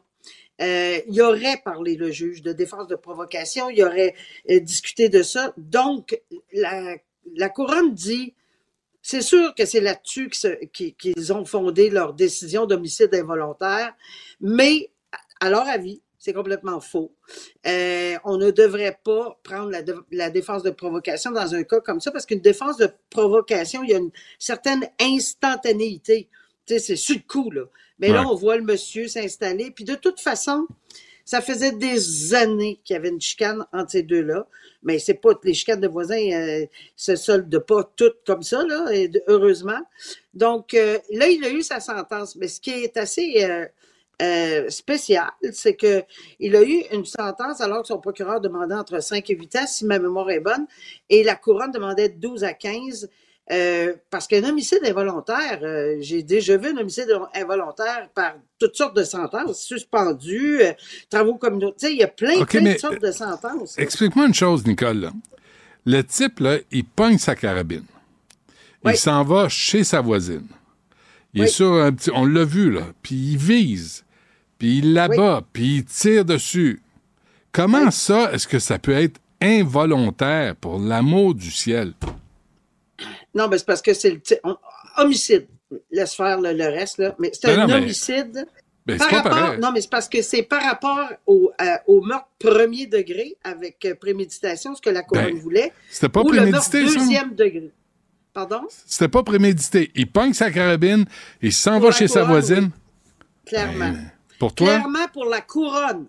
Regarde, Benoît, clairement pour la couronne. Ouais. Et c'est pour ça qu'ils sont en appel de ce verdict-là. Mais demander, me demander ou se demander, quand même qu'on le demanderait jusqu'à demain matin à l'envers, à l'endroit, qu'on se pitche ses murs, on n'aura pas la réponse parce que le jury qui délibère, avec les directives qu'ils ont reçues et la preuve qu'ils ont entendue, sont arrivés à ce verdict-là unanime. douze citoyens qui ont vu la même vidéo que toi et moi, qui ont entendu toute la preuve, sont arrivés à cette décision-là. Mais la couronne n'est pas du tout satisfaite de ce verdict ouais. en disant que il, le juge aurait commis une erreur de droit. Et c'est là qu'il va être intéressant de suivre. Est-ce que oui, c'est une erreur de droit d'avoir parler de la défense de provocation parce qu'il était en chicane pendant des années. Mm-hmm. Il la voyait encore se promener sur le terrain. Il pensait qu'elle coupait ses arbres. Elle aurait pu couper ses arbres. Il y a, il y a une preuve qui a été faite que ça existait. Il y avait une chicane. Mais oui, mais alors, voilà pourquoi. Mais là, il y a eu douze ans. Ce que je m'en allais dire, c'est que souvent, il y a des, il y a des sentences en matière d'homicide qui sont loin d'être une cinq, six, sept, huit ans comme ça. douze ans, je pense que le tribunal a dit que c'était... Je pense qu'on voit là, mmh. vraiment, euh, que le juge a dit, euh, regarde là, euh, ça pour moi, là, c'est, c'est vraiment très sérieux ce qui est arrivé. Euh, j'espère, j'espère. Que, ouais. les, que, les, que les jurys l'aient interprété, la provocation, est-ce que la cour d'appel va rétablir, va redonner un deuxième procès? À ouais. ce moment-là, peut-être qu'on n'expliquera pas la défense de provocation de la même façon. Mmh. Parce qu'un enfin, voisin, un voisin malade mental, là, pas drôle.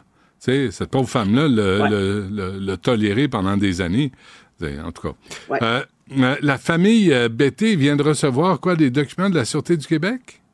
Bien, ça, c'est toute une, une saga qui tourne autour. Évidemment, on s'en souvient. La semaine passée, on a jasé ensemble. Ça ouais. dure, ça dure, ça dure. Pourquoi? Parce qu'on est en matière de requête préliminaire. On n'est pas au procès civil. Il n'y a pas de procès criminel, là. On est au procès civil parce que, oui, Bété et sa famille, M. Bété et sa famille poursuit la Sûreté du Québec et le procureur général pour faire une histoire courte, dix millions. Parce qu'ils ont porté atteinte à leur réputation, parce qu'ils ont bâclé plein d'affaires, se sont acharnés, blablabla, bla, bla, et ils ont énormément de paragraphes dans leur action euh, qui fait en sorte qu'ils blâment la Sûreté du Québec et le, gouvern- euh, le procureur général d'avoir fait euh, une enquête euh, vraiment pour le cibler, les cibler, puis pas d'autre chose, avec vision tunnel. Maintenant, on a toujours compris que Bété, et encore aujourd'hui, on ne se trompe pas à dire que la Sûreté du Québec persiste et signe à dire que ça sera, c'est encore le suspect numéro un. Suspect numéro un. Il n'est mmh. pas accusé de rien. Mais l'avocat de Bété, il faut lui donner ça, là, euh, et de la famille, euh, a vu plein de choses, a compris plein de choses, a analysé plein de choses, puis dit, écoutez, là, il y a plein d'éléments peut-être disculpatoires, donnez-les. Il y a de, peut-être, des, peut-être des choses que les gens ou que le public ou que la cour peut se faire une idée. On a le droit. Vous avez. C'est pour ça qu'on prend la poursuite. C'est parce que on dit que vous êtes acharné sur lui et sur sa réputation. Mais si vous avez des choses qui le disculpent, pourquoi on n'en parle pas? Bien, c'est sûr que là-dedans, Benoît, il y avait des techniques d'en- d'enquête, et cetera. Finalement, le juge, la semaine dernière, a dit, écoute, non, le procès ne sera pas à huis clos. Tant mieux, on était tous mmh, contents de nous parler. Mmh. Mais le procès va se faire lorsqu'il y aura une preuve à déposer ou débattre. Euh, il f... euh, le juge va, va évidemment entendre les, les parties pour savoir si oui ou non il peut le divulguer. Ce matin, entre autres, il y a eu une, un, cet article dans le journal. Pourquoi? Parce que suite à cette décision-là qu'il n'y aura pas de huis clos, ça devient un petit peu plus difficile à gérer peut-être le procureur général parce qu'il faut que ça se... Ça, Euh, ça se gère à la pièce, à chaque fois, à, à chaque élément, à chaque document, euh, bon, à chaque technique d'enquête, euh, tout, tout, tout. Alors, ils se sont rencontrés une grande, grande partie de la journée hier, et ça a porté fruit, parce qu'il y a plusieurs documents qui vont être remis. Et il y a droit. Il y a plusieurs documents qui ils vont être remis à la partie demanderesse, qui est Bété et sa famille. Mais là, je fais une parenthèse, parce qu'hier, c'était assez... Euh, on a lu dans les journaux que euh, ça devait être difficile comme journée parce que il, il faut jamais oublier, s'il vous plaît, jamais oublier la famille Provencher. La petite fille, là, il n'y en a pas de coupable, puis c'est pas qu'on dit pas que c'est Bété, on dit tout simplement, ils sont là parce qu'eux autres aussi ont autant de questions. C'est, c'est, c'est, c'est pas une, c'est, eux autres subissent là, ce, ce, ce procès-là, oui, mais dans un cadre où leur fille ou leur petite fille est morte. Et là, on a soulevé que c'était peut-être même pas un assassinat. Moi, j'ai été bouleversée quand j'ai entendu les propos, puis peut-être qu'on le sait pas, mais que ça serait... On a même soulevé la, la, la, la possibilité d'un accident. Là, euh, j'ai hâte qu'on continue le procès. Est-ce qu'on l'aurait amené plus loin, puis elle partit en bicyclette, puis qu'elle euh, s'est faite... Fra... Regarde, je ne sais plus, on ne sait plus quoi penser, mais il ouais. y a une chose certaine, Benoît, ils ont trouvé de l'A D N. Ça, jamais on avait compris qu'il y avait de l'A D N à mm-hmm. l'endroit où les ossements, sur quoi, on ne le sait pas, sur un objet, sur, sur quoi? C'est un fil conducteur, sur, sur, sur une fibre, sur n'importe quoi. Mais là, ça commence à sortir tranquillement, pas vite. On verra, mais, mais je pense mais que les bizarre, ça, ça, ça sort parce que Jonathan Bété euh, poursuit oui. la Sûreté du Québec.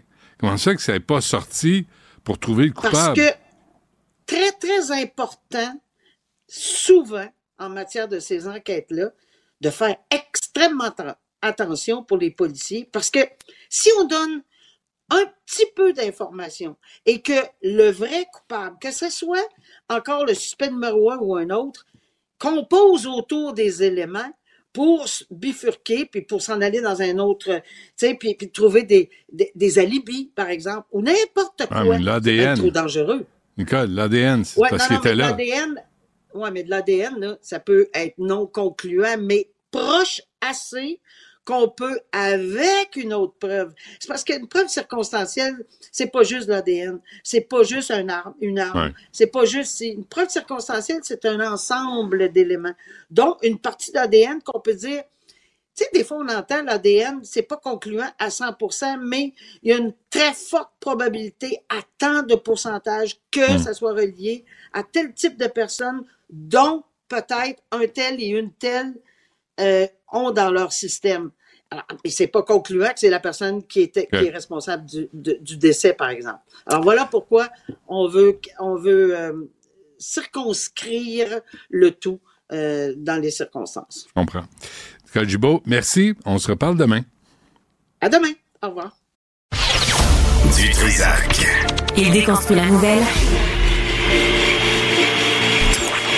pour que vous puissiez la construire à votre manière. Bon, je vous rappelle qu'il y a cinq joueurs qui faisaient partie d'équipe Canada Junior en deux mille dix-huit qui ont été sommés de se rendre à la police de London, en Ontario, pour faire face à des accusations d'agression sexuelle. Et je lisais les articles aujourd'hui sur le sujet, mais euh, j'ai retenu les propos du porte-parole du Bloc québécois en sport, Sébastien Lemire. Monsieur Lemire, bonjour.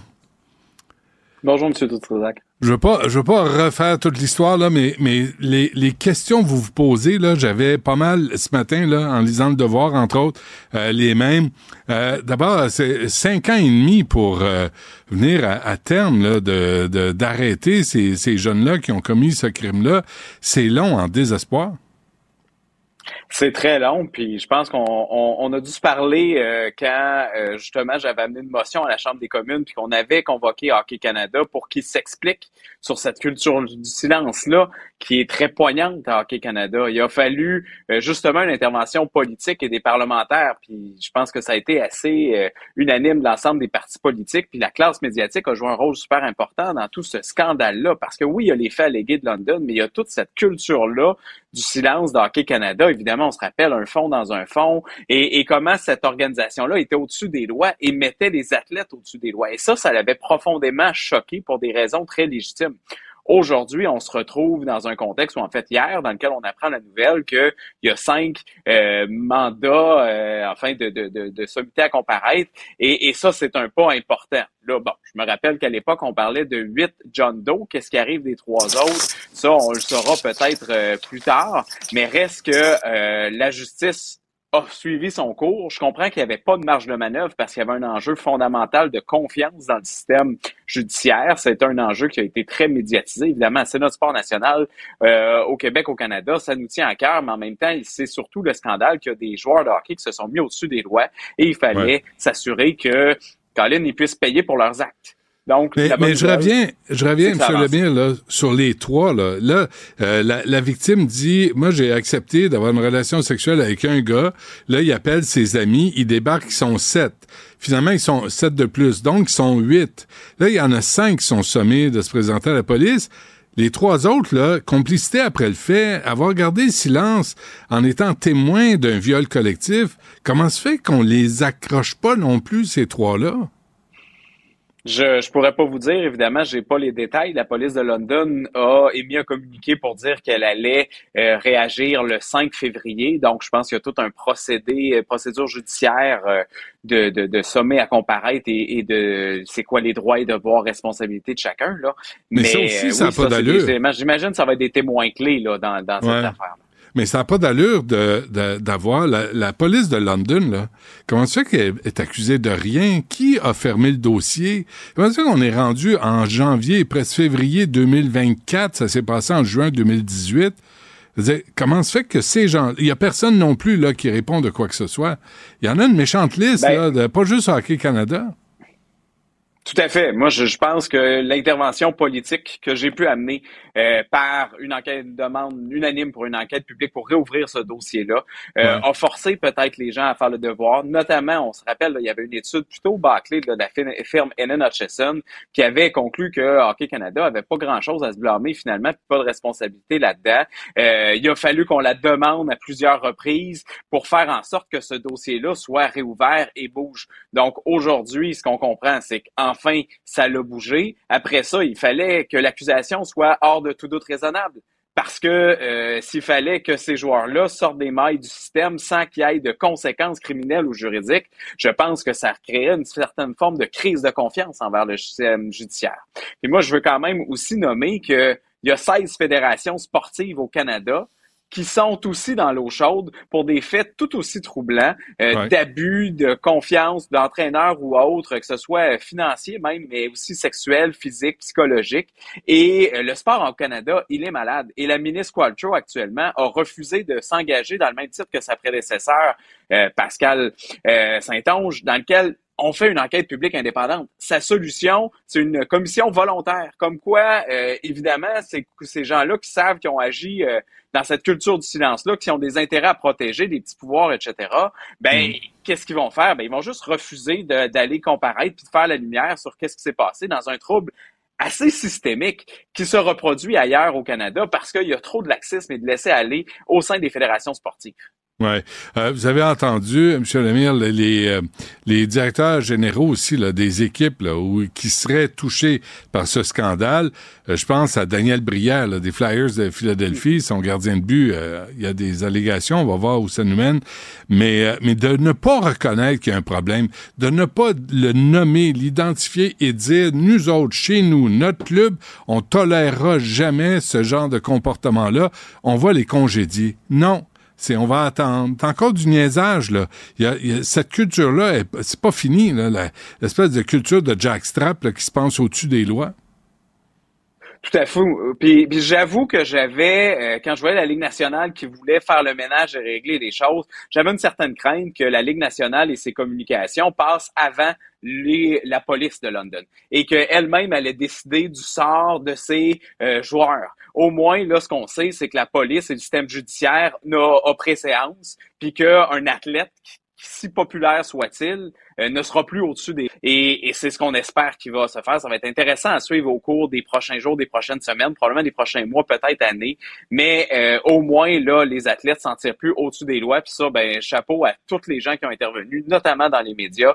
Euh, je pense qu'il y a un gros travail qui a été fait au comité euh, du patrimoine, au comité de la condition féminine, pour faire le ménage. Mais comme je dis, le sport est toujours malade. Et ouais. la ministre Qualtrough a refusé, refuse de faire le ménage en profondeur qui s'impose pour changer. Je donne juste un exemple, si vous me permettez. Oui, là. Oui, oui. Les ententes de non-divulgation, et c'était au cœur du scandale de Hockey Canada. La victime s'est fait acheter son silence. Tu sais, comment ça s'est passé ou autre, j'en ai aucune idée, mais reste qu'il y a un pouvoir qui a été exercé par une organisation, il y a de l'argent qui a été placé pour pouvoir faire en sorte que la victime ne parle pas. Et ça, ça doit changer absolument dans notre système. Ça touche les fédérations sportives, mais ça touche aussi d'autres sphères de notre société. Jamais une victime doit être empêchée de pouvoir parler par quelconque façon que ça soit, parce que sinon, ben, les agresseurs s'en tirent toujours, et surtout quand c'est des hommes ou des femmes, évidemment, mais, mais qui sont riches et puissantes, et, et qui ont du pouvoir, euh, que ce soit dans n'importe quel niveau, ça n'a pas sa place, personne doit être au-dessus des lois, et donc c'est une bonne nouvelle qu'il y a des accusations là, qui vont être enfin portées.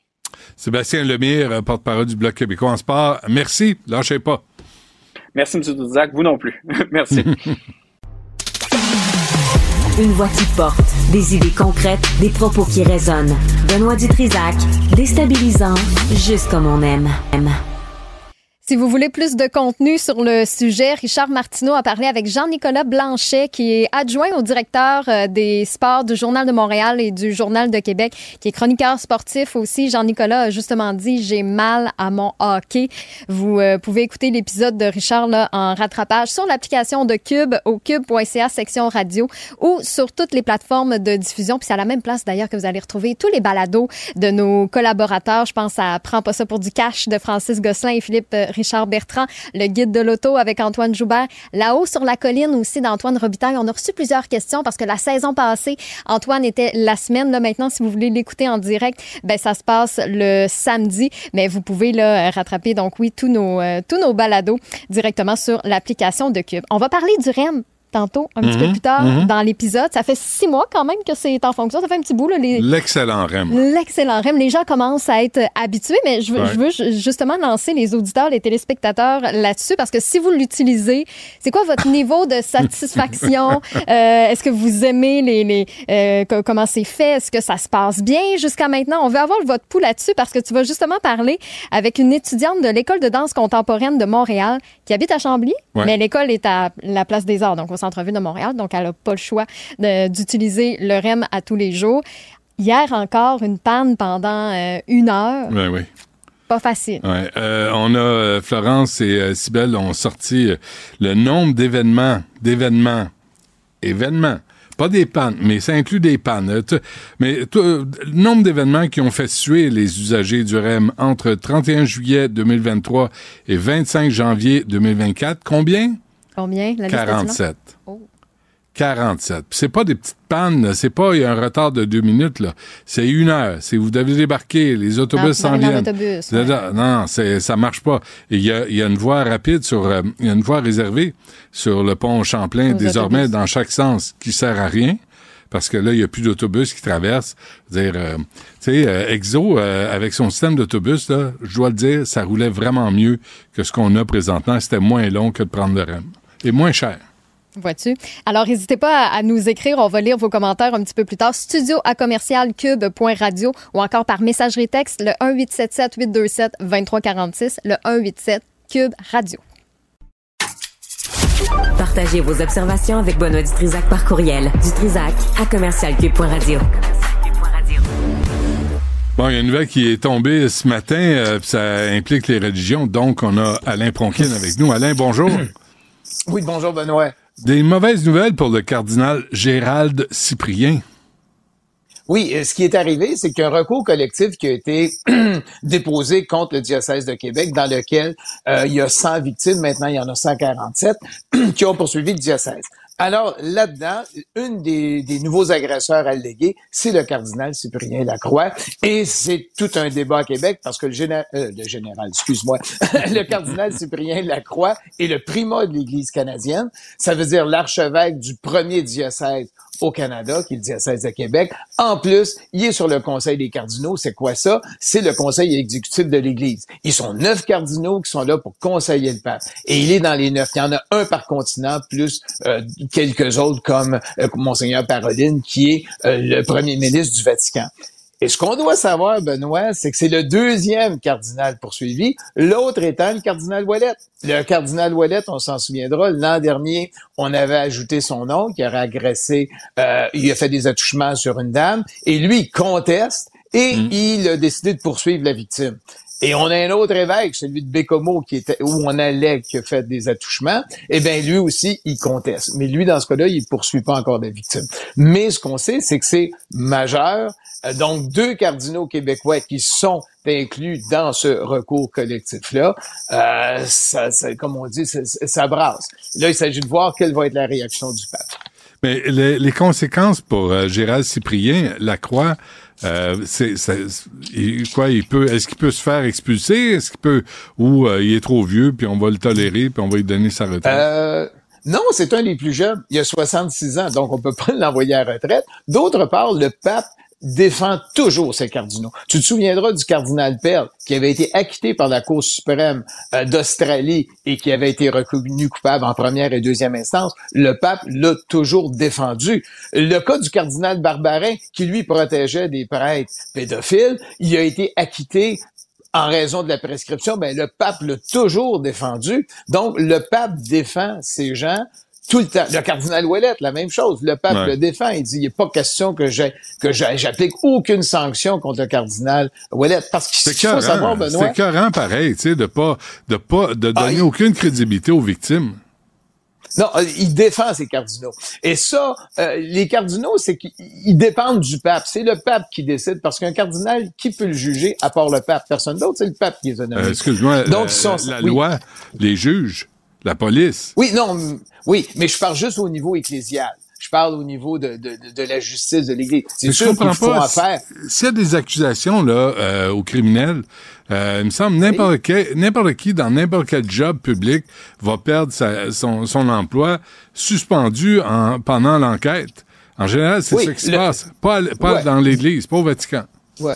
Non, dans l'Église, au cardinal Pell, ce qu'on lui avait dit, ben écoute, va en Australie subir ton procès, c'est tout, puis on, on va te délibérer des charges que tu as au Vatican, comme lui, bon. je pense qu'il était comme un genre de ministre des Finances. Mais dans le cas du cardinal Lacroix, on va voir ce que le pape va décider. Peut-être que le pape va dire non, je vous garde jusqu'à ce que la justice suive son cours et rende un jugement. Mais ça, il faut voir à ce moment-là. Mais ce qui est certain, le pape va le défendre, ça, c'est, c'est comme on dit, Benoît, c'est écrit dans le ciel pour moi. Ouais. Mais là, Donc, ça va revenir au cardinal Lacroix que ce que lui va décider de faire vis-à-vis ses ouailles. Donc, il n'y a rien qui change? Euh, pas grand-chose pour l'instant. C'est certain qu'il va y avoir des questions qui vont lui être posées, mais j'ai hâte de voir. Il va sûrement faire une intervention, ou lui, ou euh, les gens des communications du diocèse de Québec pour dire, voici ce qu'il en pense. La seule chose que je sais, c'est qu'en deux mille vingt-deux, lors de la messe de l'Immaculée Conception, euh, le cardinal Lacroix avait dit tout simplement, il faut penser aux victimes, il faut indemniser les victimes, et je vais demander que les recours collectifs euh, ouais. s'accélèrent, puisqu'on puisse négocier et régler avec les victimes. Fait que là, on va voir Euh, qu'est-ce que ça va donner, ce discours-là qu'il y avait en vingt vingt-deux? Est-ce que ça va ralentir le processus? Est-ce que ça va l'accélérer? Ça, je le sais pas. Très bien. Alain Pronkin, merci. À la prochaine. Bienvenue, Benoît. Salut. Rejoignez Benoît Dutrisac en temps réel par courriel. Dutrisac à commercial cube point radio. Philippe Richard Bertrand. Est-ce que quelqu'un qui calcule, je capote? T'imagines combien ça coûte? Entrepreneur et chroniqueur passionné. Qu'est-ce que tu veux de plus? Philippe Richard Bertrand. Philippe Richard, bonjour. Bonjour. Le vol à l'étalage, hein? La marchandise ouais. volée. Vraiment, euh, je ne sais pas ce que ça dit de notre société. Oui, bien, surtout, en fait, je ne veux pas être déplaisant, mais tu sais comment je peux l'être des fois. euh, c'est, hey, un virgule huit milliard de dollars au Québec. On est la province où il y a le plus de vols de l'étalage, même comparé à certains États américains. Moi, je suis allé plus loin, j'ai regardé les données des États américains. C'est plus important que certains États américains. Alors, euh, c'est, c'est, c'est te faire, tu sais, ce que ça signifie, tu sais, si on le traduit en chiffres, là, ouais. c'est à peu près cinquante mille dollars par commerce. Hey, c'est beaucoup d'argent, là. Ben oui. Les vol à l'étalage, euh, euh, code criminel, ça donne quoi? Tu peux pas en avoir... prison? Ben voyons non, donc. Non, techniquement, tu peux aller en prison. Ben non. Pour les vols d'un bien ayant une valeur de cinq mille dollars et moins, le code criminel prévoit qu'une personne trouvée coupable d'une infraction de vol pourrait faire face à un emprisonnement maximal de deux ans. C'est quoi la norme? Penses-tu vraiment qu'ils vont en prison pour un vol à l'étalage? Ah non, non, ils vont pas en prison. Jamais. Ils vont en prison. Mais c'est, en ce pas... moment, le milieu carcéral est plein à craquer. Ben donc oui. Tu comprends. Puis ça, c'est quand, parce qu'il y a plusieurs détaillants dans le Journal de Montréal qui expliquent qu'eux, ils attrapent les gens. Ils sont rendus, les gros détaillants, là, ils se payent des agents de sécurité qui, qui regardent sur des caméras de surveillance à longueur de journée, à savoir s'ils se font voler. Ben ils oui. les attrapent, ils appellent même pas la police puis ils les mettent dehors. Ah, c'est ça. Puis ils disent, on revient plus ici. Il paraît qu'en Arabie Saoudite, il n'y a pas tellement de vols à l'étalage. Ouais. C'est, euh, ouais. c'est, il y a moins de manchots qu'avant. Ouais, c'est, mais quand même. Mais il y en a qui niaisent pas avec ça, là. Si tu voles, ah non, non, mais c'est t'as... sûr, mais, mais c'est sûr qu'il faut, il faut absolument, euh, parce que tu comprends que ça a une incidence sur les prix à la consommation. Là. Si ben le oui. commerce se fait voler mmh, cinquante mille dollars par année, s'il est obligé d'engager des agents de sécurité, tout ça, ça se traduit, les systèmes de caméra, là, ça se traduit par une augmentation de quelques dollars, quelques sous par item. Ouais. Alors, à un moment donné, il faut arrêter le fléau. Mais j'ai regardé une statistique qui vient du euh, Retail Council of Canada. Là, de, en septembre, on a septembre deux mille vingt-trois, là, il y a quelques mois, mm. ça a été le Klondike. Il y a eu quatre cent quatre-vingt-dix-huit arrestations dans un mois. Au Québec. Au Canada. Au Canada? Non, non, là, c'est tout le Canada. J'ai pas été okay. capable de cibler avec le Québec. Mais écoute, il y a trente jours. Fais le calcul, là. Tu sais, c'est... C'est, c'est pas loin de, de quinze arrestations par jour. Hmm. Ce qui est, ce qui est pas beaucoup, mais ce qui est pas beaucoup, dans le fond, parce que si c'est une épidémie, puis on les arrête, on n'en arrête qu'une fraction, finalement. Parce que j'imagine qu'il y a des commerçants qui veulent pas de troubles. Ah, ben, tu veux pas de troubles. Puis deuxièmement, tu sais, tout dépendant de ce qui est volé. Si un ordinateur, tu sais, moi, je m'imagine, là, Benoît, admettons que moi, je suis un commerçant, j'ai une petite épicerie, là, puis... Euh, je sais pas, il y a un monsieur ou une madame, là, pis tu sais, t'es arrêtes, pis euh, ils ont deux jambons pis du lait. Hey, tu sais-tu comment je vais venir mal? Tu sais, personnellement, là, tu comprends mm. que cette personne-là, elle va le jambon, c'est parce qu'elle a faim, là. Elle veut manger. Mm. Tu sais, c'est pas un ordinateur, là. Tu sais, c'est mm. pas un téléphone portable, là. Mm. Je sais honnêtement pas comment, je sais pas comment je réagirais. En tout cas, je serais un très mauvais épicier juste à cause de ça. Ouais.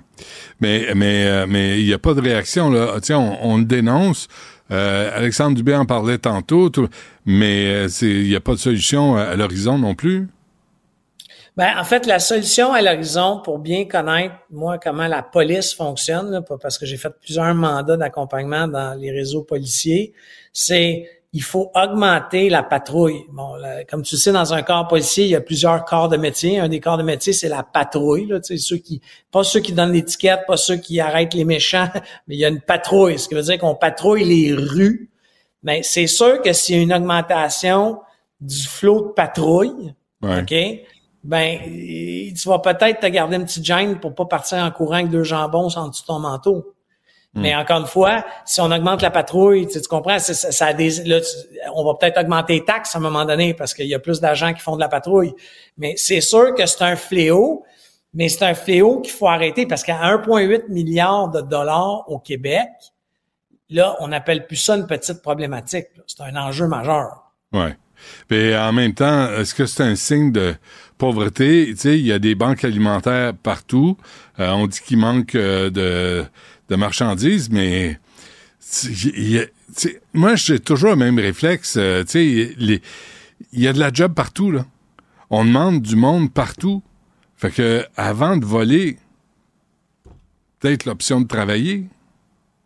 Ah non, mais ça, c'est sûr. Mais encore une fois... Puis il y en a qui travaillent, puis ils n'y arrivent pas, là. Ils n'y arrivent pas avec le loyer. J'en ai parlé cette semaine. J'en ai parlé cette semaine. Je veux pas casser du sucre sur du monde, mais la statistique, moi, m'a saisi comme un steak dans le poêle, là. Écoute, cent soixante-seize mille personnes au Québec sur l'assistance sociale qui sont ouais. aptes à travailler. Aptes. Benoît, c'est pas des ouais. gens qui ont des problèmes mentaux, c'est pas des problèmes, des problèmes physiques, c'est, c'est des paresseux. Excuse mon mais, langage. Mais, mais tu vois, on n'a pas le profil de ces voleurs à l'étalage non plus. Tu sais, est-ce que c'est non. des jeunes? Est-ce que c'est des, des, des mères, des pères de famille? On n'a pas le profil, donc on peut pas analyser le phénomène. On le constate, mais on le comprend pas, puis on sait pas où intervenir parce qu'on sait pas qui essaye de voler euh, de la marchandise sur des tablettes. Ben, tu sais, autant le Retail Council of Canada que le Conseil du détail au Québec, tu sais, ils ont commencé à se, paye, à, à, à se poser des questions, questionner les détaillants, parce qu'encore une fois, à un virgule huit milliard, va falloir arriver avec des solutions. Puis c'est ben une oui. solution sociale qu'il faut. Tu sais, tu comprends? On peut pas juste mettre ça dans la main des détaillants. Mais, tu sais, euh, j'aime pas tout ce que M. Trudeau fait, notre premier ministre canadien, mais, tu sais, l'idée d'avoir un salaire universel euh, ou d'un montant universel, je, ça viendrait-tu combler euh, cette problématique-là? Tu comprends? Mmh. Est-ce que, mmh. est-ce qu'on... Tu sais, autant je suis pas pour l'assistance sociale pour ceux qui sont aptes à travailler, pour ceux qui ne le sont pas, c'est sûr, mais il faut peut-être l'augmenter. Moi, je sais pas qu'on, tu sais, j'ai jamais été sur l'assistance sociale, mais mais je suis allé voir des chiffres. Ces gens-là peuvent pas arriver, Benoît. Là, c'est, mathématiquement, ça marche pas. Ouais, tu sais, ça, c'est impossible. Pas, ben, c'est pas, impossible, mais là, ouais. t'es peut-être opté à voler, tu sais. Ouais. Puis avec l'augmentation de la des aliments aussi, euh, le prix des loyers, vraiment, c'est c'est dur d'arriver. Là. Ouais, non, mais c'est, je te donne, hey, petite anecdote, mais j'ai, j'ai commencé à aller, je sais pas si tu connais ça, Samy Fruits. Oui. Détaillant de fruits et légumes, c'est bon, faut pas aller là pour euh, parce que c'est propre, c'est cute, puis c'est beau, puis c'est gl... mais j'ai fait un comparatif très simple, tu sais, un panier de fruits et de légumes pour la semaine entre Samy Fruits puis n'importe quel épicier ou, ou fruiterie, les... c'est c'est c'est hallucinant là, Benoît là, c'est c'est c'est genre soixante-dix piastres à l'épicerie, vingt-cinq chez Samy Fruits. Mm. Par contre, il n'y a pas de belles étagères, il y a, tu sais, ils n'ont pas mis leur argent dans, dans l'entrepôt où dans sont le les fruits. Ouais. Mais t'es d'accord avec moi qu'une pomme, c'est une pomme. C'est pas poqué, tu rentres chez vous, t'as laves, c'est la même pomme, là. En général, oui. Est-ce mais, que, mais, je pense que as-tu des actions dans Samy Fruits, toi? Vas-tu en acheter? Zéro. Non. Aucune. Okay. J'ai, j'ai commencé à aller là dernièrement parce qu'on m'a parlé de ça. Mais ouais. Tu sais, Benoît, si même moi, puis je considère que je suis privilégié dans la vie, je gagne bien ma vie, même moi, je cherche des économies en ce moment oh, partout, ben, là. Ouais, tu sais, puis Samy Fruits, trois fois moins cher pour tes fruits et légumes. Colin, je vais y retourner cette semaine. Cette chronique était commanditée par les bananes chez Samy Fruits. Euh, Philippe Richard Bertrand, merci. À merci. Demain. Salut. À demain en studio. Rejoignez Benoît Dutrisac en temps réel par courriel. Dutrisac à commercial cube point radio. Quand on parle du R E M, on touche des cordes sensibles. Oui, des ah ouais. réactions. Celle-là, je l'ai quand même trouvée drôle. R E M pour retourne en marchant.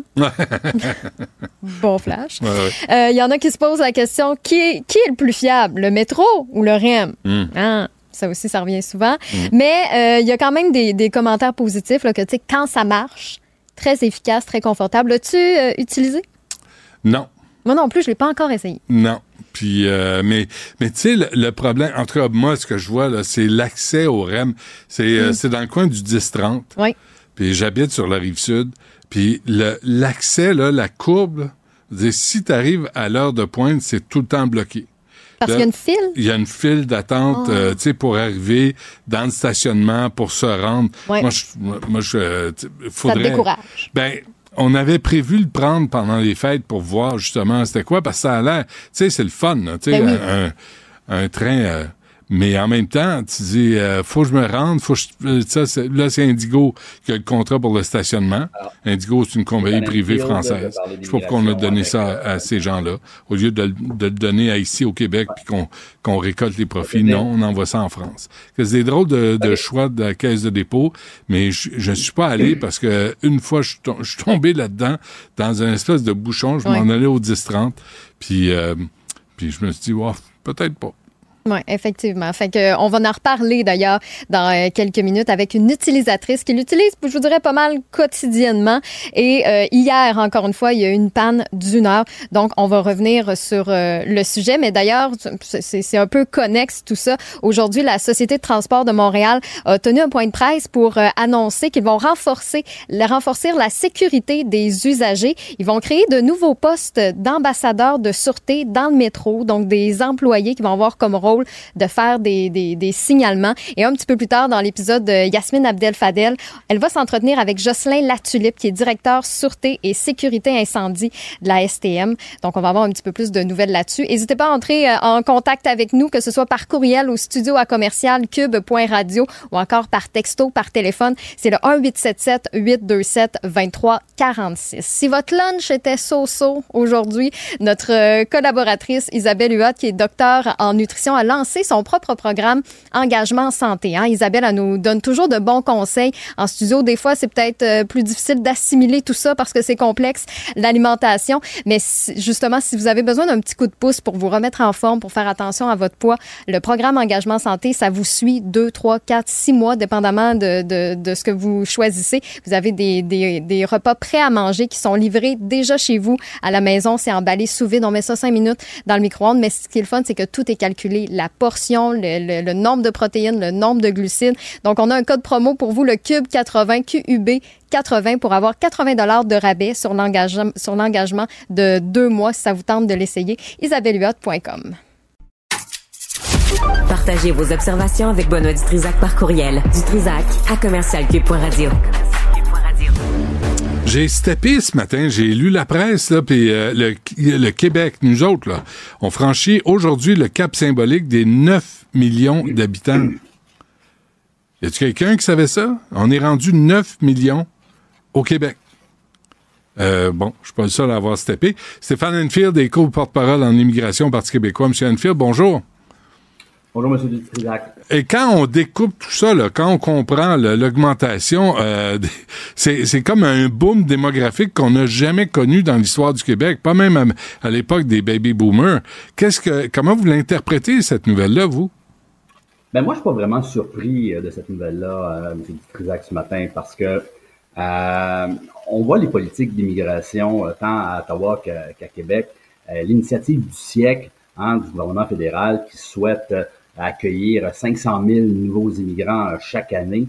Euh, on voit le, l'explosion de, de résidents temporaires au Québec. Hein, on a franchi le cap des cinq cent mille résidents temporaires au Québec.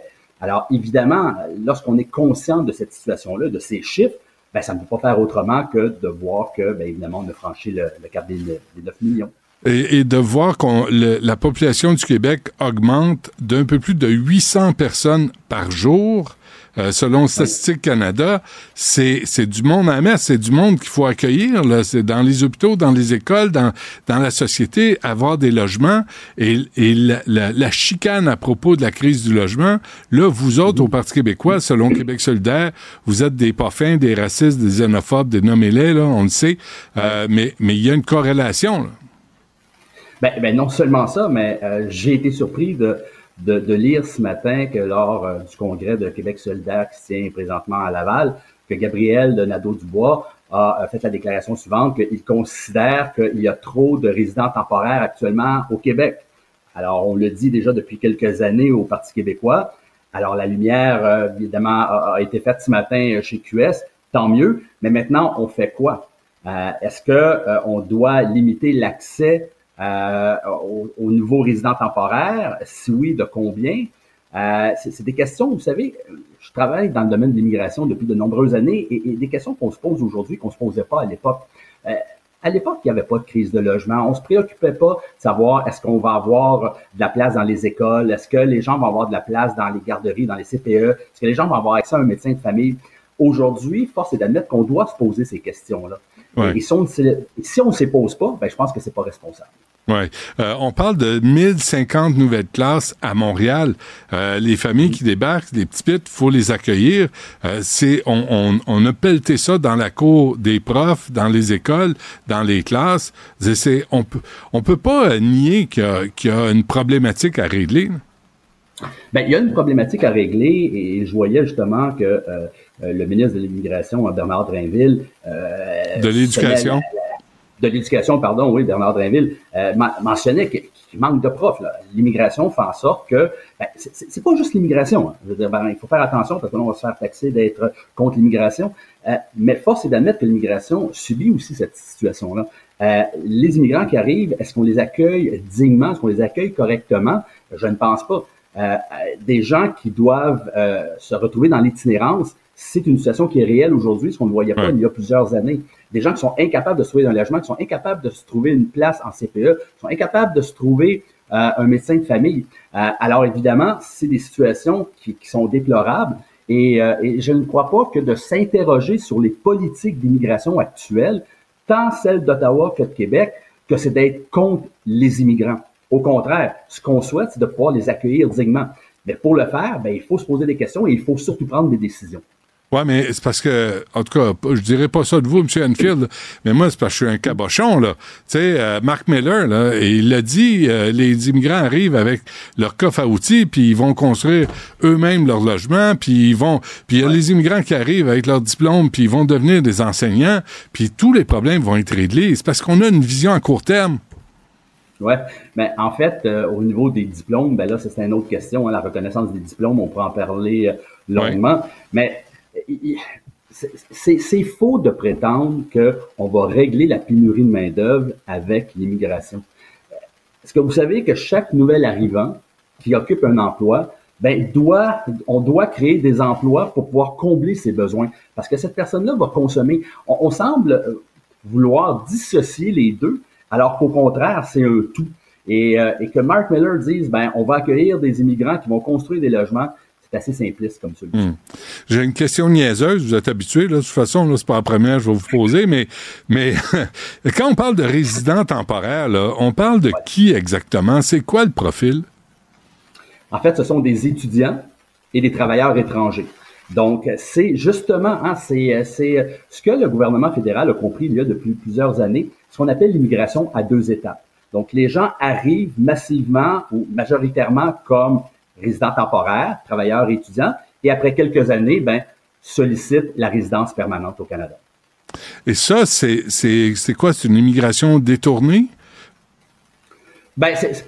En fait, c'est l'immigration permanente que je considère qu'il est détourné, parce qu'à partir du moment où la personne arrive comme temporaire, ben ça le dit, hein, tu es un résident temporaire, donc c'est pour une période fixe, une période déterminée dans le temps, soit comme étudiant, soit comme travailleur, et, et à la fin de euh, de ton titre de séjour, soit ton permis de travail, ton permis d'études, techniquement, tu dois quitter et retourner dans ton pays d'origine.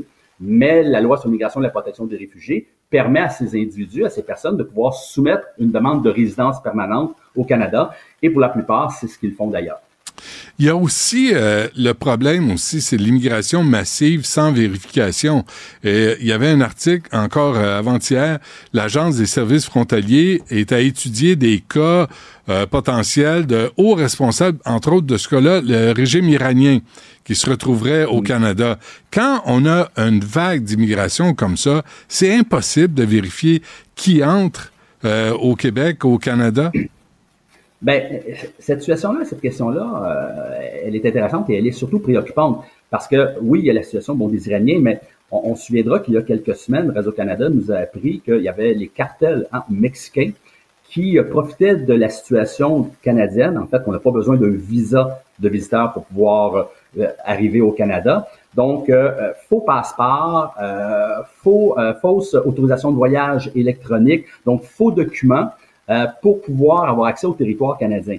Alors, quelle est l'intention de ces personnes qui vont utiliser ces cartels pour arriver au Canada? Est-ce que ce sont des gens qui veulent trouver une façon de pouvoir arriver et demander le statut de réfugié, demander la protection, peut-être? Est-ce que ce sont des gens qui vont vouloir se fondre dans la nature pour faire du trafic, quel qu'il soit, drogue, armes? Est-ce que ce sont des gens qui profitent de l'occasion pour pouvoir rentrer clandestinement aux États-Unis? On l'a vu aussi au cours des derniers mois, des gens arrivent par le Canada et tente de rentrer du côté américain. Alors, ce sont des questions qui se posent et c'est, c'est, c'est préoccupant. Ouais. D'ailleurs, j'ai, j'ai, j'ai, j'ai, j'ai vu là dernièrement que le ministre Miller songe à réintroduire le visa de, de visiteurs pour les Mexicains. Bon, est-ce que le Mexique va accepter sans, euh, de son côté, imposer, par exemple, un visa de visiteur pour les Canadiens qui voudraient euh, se rendre du côté euh, du Mexique? Peut-être, on verra. Ouais, on parle de, de risques de, aussi de conflits sociaux euh, si on, on gère pas mieux euh, l'immigration. Euh, souvenez-vous, les années quatre-vingt-dix, euh, M. Handfield, il y avait, je me souviens de la communauté haïtienne qui disait, on a fui du Valier, puis on, on croise dans notre quartier des tontons macoutes, euh, des gens qui nous torturaient, qui nous persécutaient. Euh, on veut pas ça non plus, là. Mais com- comment comment vérifier que ça arrive pas? Ah. Effectivement, hein, bon, alors c'est de la responsabilité évidemment des autorités de l'immigration de faire ces vérifications, de faire, de s'assurer que des indésirables n'arrivent pas au Québec euh, ni au Canada. Et si ce sont des demandeurs d'asile, bien évidemment c'est le tribunal de l'immigration hein, qui est compétent pour pouvoir trancher ces questions-là, de s'assurer que les personnes qui ne méritent pas la protection du Canada et qui ne méritent pas de demeurer au Canada, bien qu'ils ne peuvent pas le faire. Ben moi, moi j'arrive là, je suis un bandit, je m'en viens au Canada, je vais pas garder mon, mes, mes cartes d'identité, je vais pas donner le numéro de téléphone de mes anciens employeurs où je vendais de la drogue, tu sais, je vais me faire une nouvelle virginité, je suis pas niaiseux. Est-ce qu'on est capable de, de faire la part des choses? Ben il y a des enquêtes de sécurité qui sont faites, en fait euh, empreintes digitales et qui sont évidemment euh, soumises à, à ceux qu'on appelle les partenaires du gouvernement canadien via Interpol entre autres. Donc évidemment il y a des vérifications qui sont faites. Mais est-ce que euh, c'est euh, d'une étanchéité euh, à, à tout casser? Ben, il, il est possible que des gens mal intentionnés puissent évidemment se faufiler dans les mailles du filet et avoir accès au territoire canadien pour les raisons évidemment qui leur appartiennent. Donc, euh, en conclusion, M. Handfield, là, quand on, vous me parlez de Gabriel Nadeau-Dubois, euh, là, il y a Guillaume Clich-Rivard là, qui vous traitait de, disait de vous tourniez les coins ronds, vous comprenez rien à, à l'immigration, euh, euh, que c'est pas c'est pas l'immigration la cause de la crise du logement, c'est euh, c'est la spéculation immobilière, les évictions. Vous avez rien compris, vous le savez là. Est-ce que est-ce qu'il y a un mouvement là, justement, tu sais, parce que là, le gouvernement Trudeau commence à comprendre que faut faut faire la part des choses. La pression sur les sociétés d'accueil est trop grande et là, c'est en train de péter de partout. Est-ce que pensez-vous que c'est en train d'évoluer là, puis que on arrête de vous euh, diaboliser vous autres au P Q parce que vous avez abordé la question? Ben c'est, justement, et c'est pas d'hier qu'on a abordé cette question-là. Hein, il y avait la situation de Chomé-Roxham, on se souvient, ouais. on en a discuté ensemble. Et, et, et là, évidemment, on voit du côté du Canada anglais qu'on commence à taper du pied. Hein, qu'on commence à dire, hey, ça n'a peut-être pas de bon sens, cette, euh, ces politiques d'immigration, euh, cette arrivée massive, et qu'on n'est pas capable de les accueillir, ces gens-là, de leur offrir les services dont ils ont besoin. Alors, on, on voit on voit évidemment que euh, les, les positions changent, et, et, et tant mieux. Et, et je pense que ce qui est important, c'est d'être capable et d'être en mesure de pouvoir en débattre et, et de façon euh, sereine, sans nécessairement se faire taxer d'être raciste, d'être xénophobe, d'être contre l'immigration. Je, ce n'est pas de, en dénonçant les politiques d'immigration qu'on dénonce l'immigrant, qu'on dénonce la personne. Et il faut arrêter aussi de, de pouvoir, de, de, d'essayer d'imposer l'omerta. Parce que dès que quelqu'un parle, dès que quelqu'un veut s'exprimer sur cette question-là, eh bien, on voit hein, les, les gens euh, arriver de gauche et à droite et tenter de, de, de l'empêcher de parler. Et je ne crois pas que c'est sain dans une société libre et démocratique comme le non. Québec de ne pas être capable de parler de ces questions-là. Non, puis on n'a pas abordé la question du fait français à Montréal. Euh, vous devez ah, être oui. heureux de voir que Mme Plante va faire un quartier de la francophonie par-dessus le quartier latin, mais que le reste de l'île, euh, fuck it, ça peut être anglophone, c'est pas grave. J'ai hâte de voir ce que ça va donner. Ouais, ben, bienvenue dans le club. Euh, Stéphane Handfield du Parti québécois, merci. À la prochaine. Hey, ça fait un plaisir. Au revoir. Salut. La tragédie qui ébranle le Québec au grand complet. L'appel au neuf un un pendant que le feu est pris. Côté violence conjugale, je pense qu'il faut serrer la vis. Les faits divers avec Maxime, avec Maxime Deland. Whoop, whoop, whoop. Ça, c'est Maxime Deland qui hey, s'en vient à l'émission. Je suis de bonne humeur aujourd'hui. Qu'est-ce que t'as? Qu'est-ce que t'as de bonne humeur? Ben, parce que je t'envie. Euh, il y avait du... Attends un peu, là. C'est pas une affaire philosophique de euh, je t'envie. T'as, je... t'as, t'as rencontré Raël? Non, non. Ce matin, je sors de la maison, je me dis, hey, je vais être galant, je vais faire un espace pour, euh, pour madame, ben pis, oui. euh, pour les enfants aussi. Je peux... Et ça revole un, un gros gaillard comme ça, hein, le, premier, le pied sur la première marche. Pis... Wouh! Ah oui, t'as j'atterris en dessous de mon char. Ah oui, t'as un pick-up euh, de douze pieds de haut. Là. Non, non, non. Un Jeep, mais... Les... Un... Fais, fais pas fâcher les environnementalistes. Ils vont venir dégonfler tes pneus. T'es-tu blessé? T'es-tu fait mal? T'as Je... rebondi? Ah. Le gros ballon. Ben, je... Fais mal. Tu fais mal. Non, non, mais c'est c'est c'est c'est c'est ça. Madame, je me, me fais mal, non, tu me frotter. Non, non, je riais, mais pourquoi la première réaction qu'on a quand on tombe comme ça, ça n'a pas été de me dire, j'ai ah, tout cassé. C'est... Pas. Je me retourne, y a ouais, quelqu'un qui a vu. Qui m'a vu. Et je souhaitais que les gens m'aient vu pour ouais. rire avec moi parce que c'était drôle. Mais tu sais quoi, moi, je... on était chez des amis là, euh, dans dans l'Estrie, puis j'ai fait de le niaiseux, je suis tombé, puis là tu te relèves. Non, tout est correct, tout est correct. Puis après, j'ai le pouce complètement fucké depuis, puis je l'ai pas parlé. Parce que sauf en ondes, on est trop orgueilleux. C'est, c'est, c'est ce qui arrive. Euh, bon, euh, et puis, mais pendant ce temps... Dans le département des bonnes nouvelles. Oui, c'est ça. Il euh, y a des choses qui arrivent. Là. Le grand patron de Sutton Québec qui a joué avec le feu. Oui, qui est arrêté pour avoir commandé des incendies. Tu sais, ça serait un scénario de film qu'on n'y croirait quasiment pas. La S Q qui a passé les menottes hier à Christophe Folla. C'est le cofondateur de la bannière Sutton Québec. C'est quand même une grosse bannière. Là. On parle de mille cinq cents courtiers là, à travers le ouais, Québec. Ça donne confiance, hein? Oui, mais... Mais je trouve ça plate, moi, pour ces courtiers-là. Parce que quand leur grand patron se fait arrêter, ah et ouais. là que t'apprends qu'il a commandé des incendies criminels chez des compétiteurs. En gros, là, c'est entre deux mille dix-sept et deux mille vingt-deux. Puis je me souviens, moi, j'ai écrit plusieurs articles là-dessus. Il y a eu plusieurs incendies criminels ou tentatives d'incendies criminels dans des succursales de euh, Royal Lepage Humania à Sainte-Thérèse et euh, à Saint-Sauveur. Et je me souviens qu'à l'époque, les policiers cherchaient à comprendre, puis nous, on avait même contacté les dirigeants de, de de Royal-Lepage en leur demandant « Mais qui peut bien vous en vouloir? » Puis eux autres nous disaient « On ne le sait pas, on le sait pas, on s'en, on s'en remet à la police. » Et euh, ce qu'on comprend, c'est que en deux mille dix-sept, autour de deux mille dix-sept, il y a un monsieur qui travaillait pour Sutton et qui a sacré cela et qui est allé partir Royal, Lepage, Humania. Puis je pense que Christophe Folla était peut-être... Sais-tu, est-ce qu'il s'est senti trahi? Est-ce que c'est une question d'argent? On ne le sait pas trop, mais il, il aurait commandé des incendies criminels Combien? Chez ses compétiteurs. Au moins six, là. Quand même. Au moins six. Mais c'est pour ça que je te dis, après... Je veux dire, t'es, t'es Christophe Folla. Le, le gars, il a, un, il a un immeuble à, à logement au centre-ville de Montréal qui vaut quelque chose comme deux virgule six millions. C'est à lui qui appartient à un club de golf à Morin Heights qui vaut pas loin de quatre millions. T'es un homme d'affaires accompli. T'as réalisé des Mais belles oui. choses. T'as, t'as fondé tu sais, une bannière, la bannière Sutton, oui. qui, qui est quand même connue. Puis là, tu commences... Torel, parce qu'il est présumé innocent jusqu'à preuve du oui, contraire. Certain. Mais un incendie criminel, deux... trois, quatre, cinq, jusqu'où tu t'arrêtes. Fait que comme je dis, tu sais, ouais. peut-être qu'il s'est senti trahi, puis il voulait se venger. Donc moi, tu mets le feu. J'ai comme l'impression que c'est une question d'argent, parce que avec Royal Lepage qui arrive comme dans ton secteur, peut-être que ça y enlève des clients, puis tu sais, Christophe, là, c'est un multimillionnaire. Il a beaucoup d'argent, mais moi, j'ai appris très jeune que quand t'as beaucoup d'argent, t'en veux toujours plus. How much is enough, hein?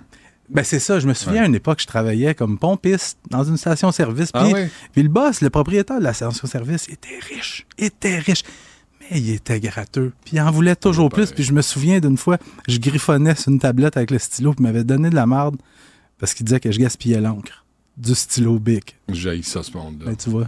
Ben, j'ai, j'haïs ça. Ceux qui, ceux qui sont là, ils en ont jamais assez, là, puis qui comptent, puis qui calculent, puis il faut qu'il y en ait plus, puis je vais, je vais crosser, je vais fourrer tout le monde autour de moi. Tu sais, je vais extorquer, je vais, je vais demander, je vais dire, « Hey, te souviens-tu, j'avais prêté cinquante piastres? Te souviens-tu? » Ça y est, tu l'as prêté, tu Mais l'as prêté, tu l'as donné. Monsieur, soixante-dix ans. Mmh, tu sais, oui. quel héritage tu laisses, là? Tu sais, là, il risque, s'il est trouvé coupable, il risque de faire...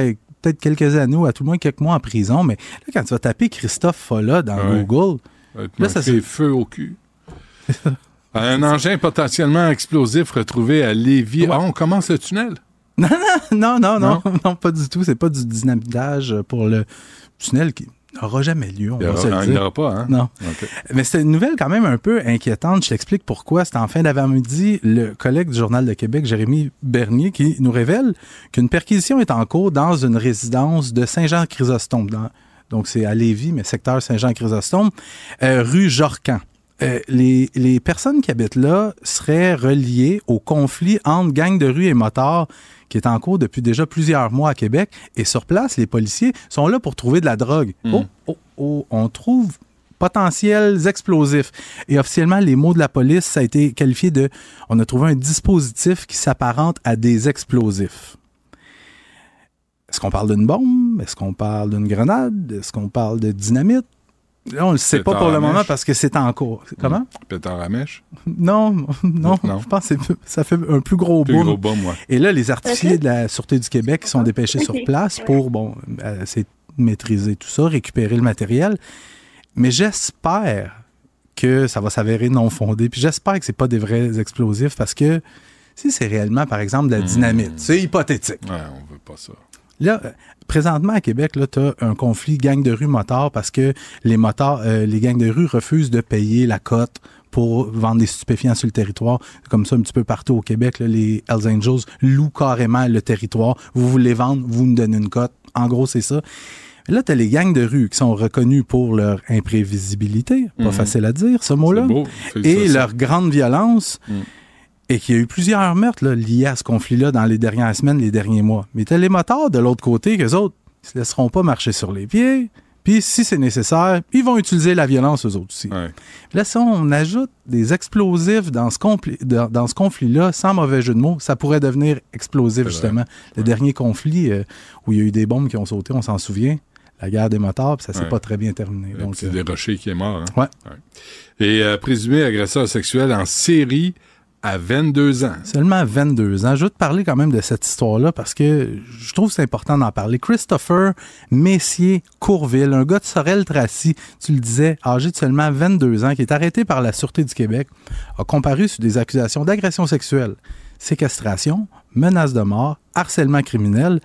Lui, ce qu'il faisait, là, c'est qu'il, selon la police, évidemment, il se mettait en couple mmh. avec des adolescentes.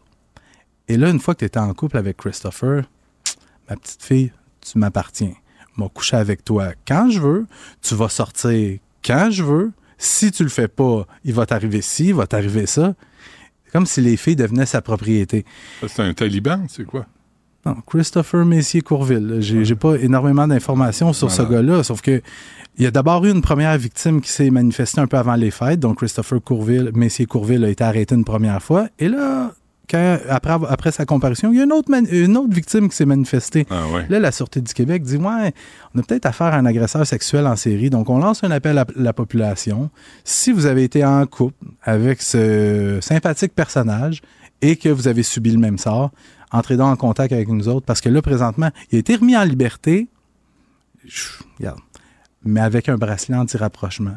Puis pour ça, tu sais, good job aux autorités, mm. parce qu'avec avec ça, au moins... on protège les victimes. Mmh. Mais s'il y a d'autres femmes qui auraient été victimes de, de ce gars-là, contactez la police. J'espère qu'il est bien serré, ce bracelet. Toi puis moi, on pense des fois un peu pareil hein, là-dessus. Maxime Deland, merci. Salut! À demain. Benoît Dutrisac. Sacramouille que c'est bon. Dutrisac. Le R E M... Le R E M, le R E M, le R E M, panne après panne. Euh, on l'aime, le R E M, on veut l'aimer, le R E M, mais il est difficile à aimer. Euh, quatre pannes déjà en deux mille vingt-quatre, dont une d'hier, hier, euh, du, d'une heure, et une autre ce matin, ça n'arrête pas. Il euh, y a des usagers qui sont complètement tannés de cette situation-là. Avec nous, Gabrielle Bouchard, qui est étudiante à l'École de danse contemporaine de Montréal, et euh, elle utilise le R E M, elle habite à Chambly. Euh, Gabrielle, bonjour. Bonjour. Bonjour. Avant d'utiliser le R E M, là, comment vous vous rendiez euh, à Montréal? Habituellement, j'utilisais l'autobus qui partait de Chambly puis qui m'emmenait directement euh, à la station Bonaventure à Montréal. Puis c'est maintenant, génial, je dois utiliser le R E M. Mais ça, c'était oui, génial. C'était là, génial. Là, hein, la voie réservée, là, ride through, puis ça vous prenait combien de temps?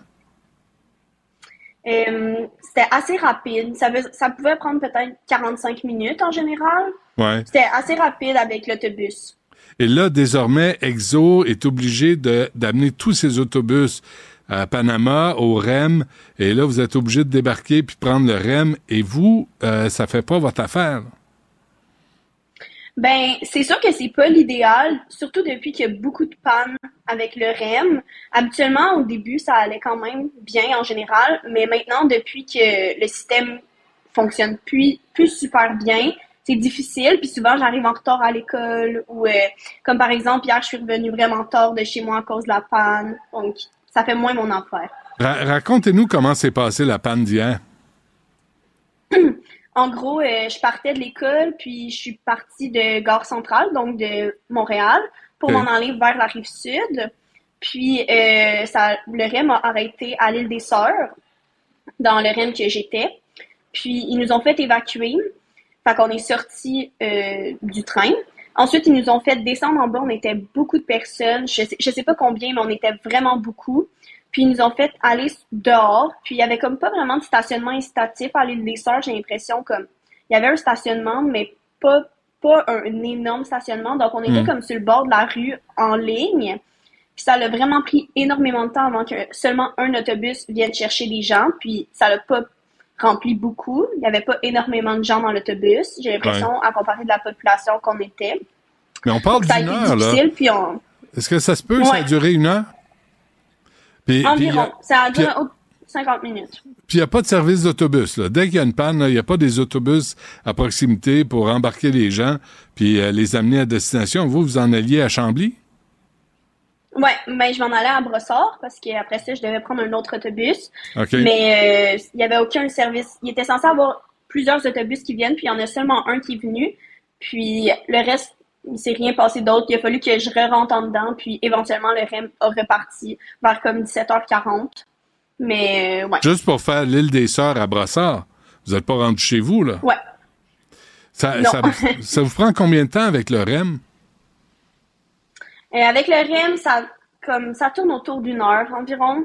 je dirais. Puis quand il y a des pannes, ça peut aller à plus qu'une heure. Comme hier, au total, je pense que c'était comme une heure et demie de, de, avec tout l'arrêt et tout. Ouais. C'était très long.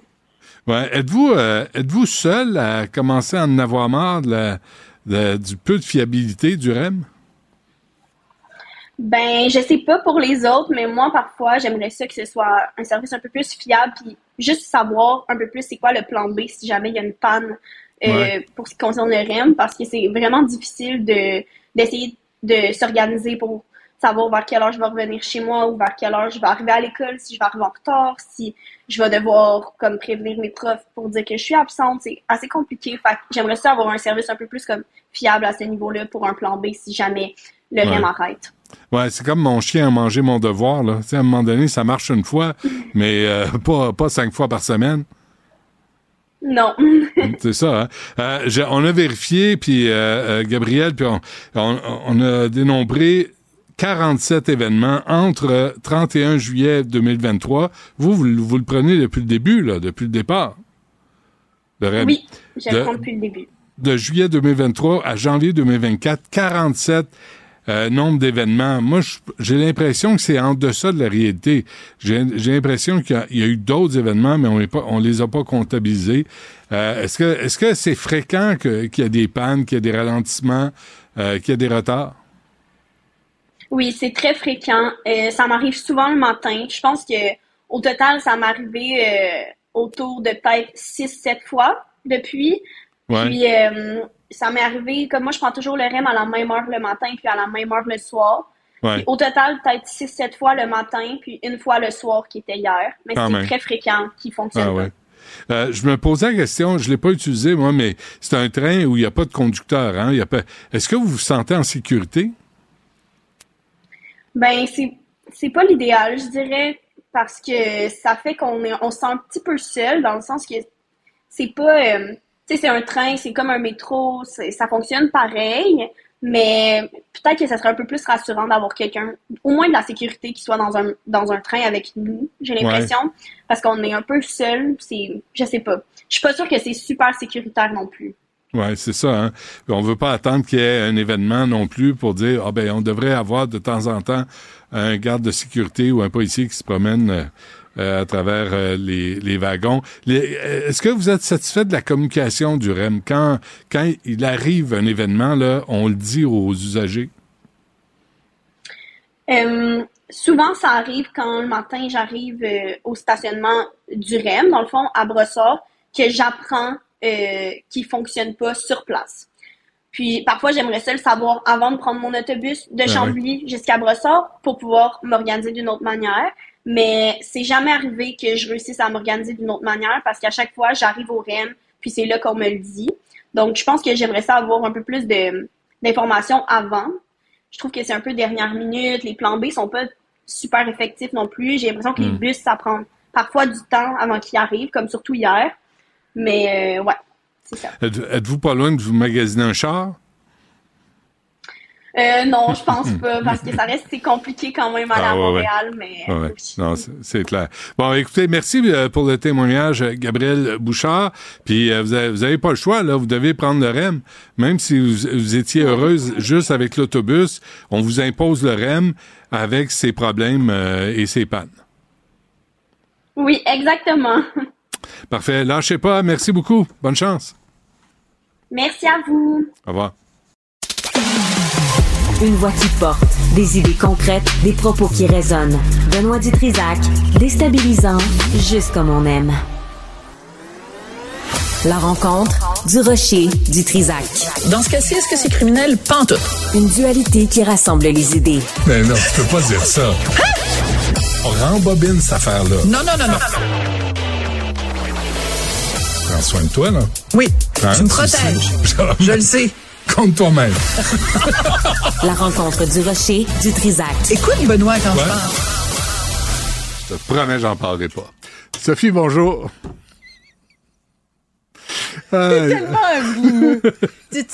tellement j'en parlerai pas, j'en parle pas, je veux pas en parler. On en a parlé tantôt, on n'en parlera pas là. Mais là, c'est pas gentil parce que là, les gens qui nous écoutent, qui nous regardent, ils disent, bon, il se passe encore des affaires hors ondes, là, on n'est pas, puis là, les gens se sentent exclus. Oh non. Alors, je veux juste vous dire, on a parlé d'un sujet avec Benoît, puis juste avant d'aller en ondes, j'ai dit, là, tu parles pas de ça en ondes. Puis là, qu'est-ce qu'il fait? Il commence en ondes en disant, ben non, on parlera pas en ondes de ce dont on s'est parlé hors ondes. J'en parle pas. Tu m'as demandé de pas en parler, j'en parle pas. Oui, mais là, comment ils sentent les gens à la maison, là? Ben non, mais ils veulent ou pas dans ma... leur auto, ils mieux... se disent on est, est exclus. Non, mais non, moi je voulais ça. vous inclure. Non, mais, mais c'est je... Benoît de Trizac qui joue.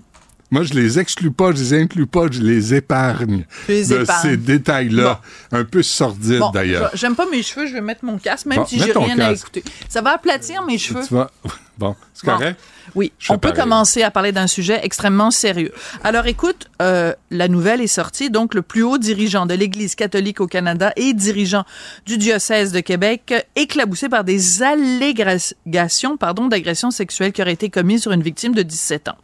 Je vais dire dans ce cas-ci, comme je dis à chaque fois, peu importe le milieu dont la personne est issue, peu importe le domaine qui est visé, deux mots, en fait trois mots, présomption d'innocence. C'est pas ces trois mots, le deux, ouais. c'est comme un mot. Ouais. Bon, oh ouais, alors, trois mot. mots. Présomption d'innocence euh, dans un état de droit. C'est pas parce que quelqu'un... Et en plus, dans ce cas-là, c'est dans le cadre d'un recours collectif. Donc, le nom de euh, euh, Monsieur Lacroix, parce que moi, les affaires de Monseigneur, puis de ci, puis de ça, regarde, Monsieur, comme tout le monde.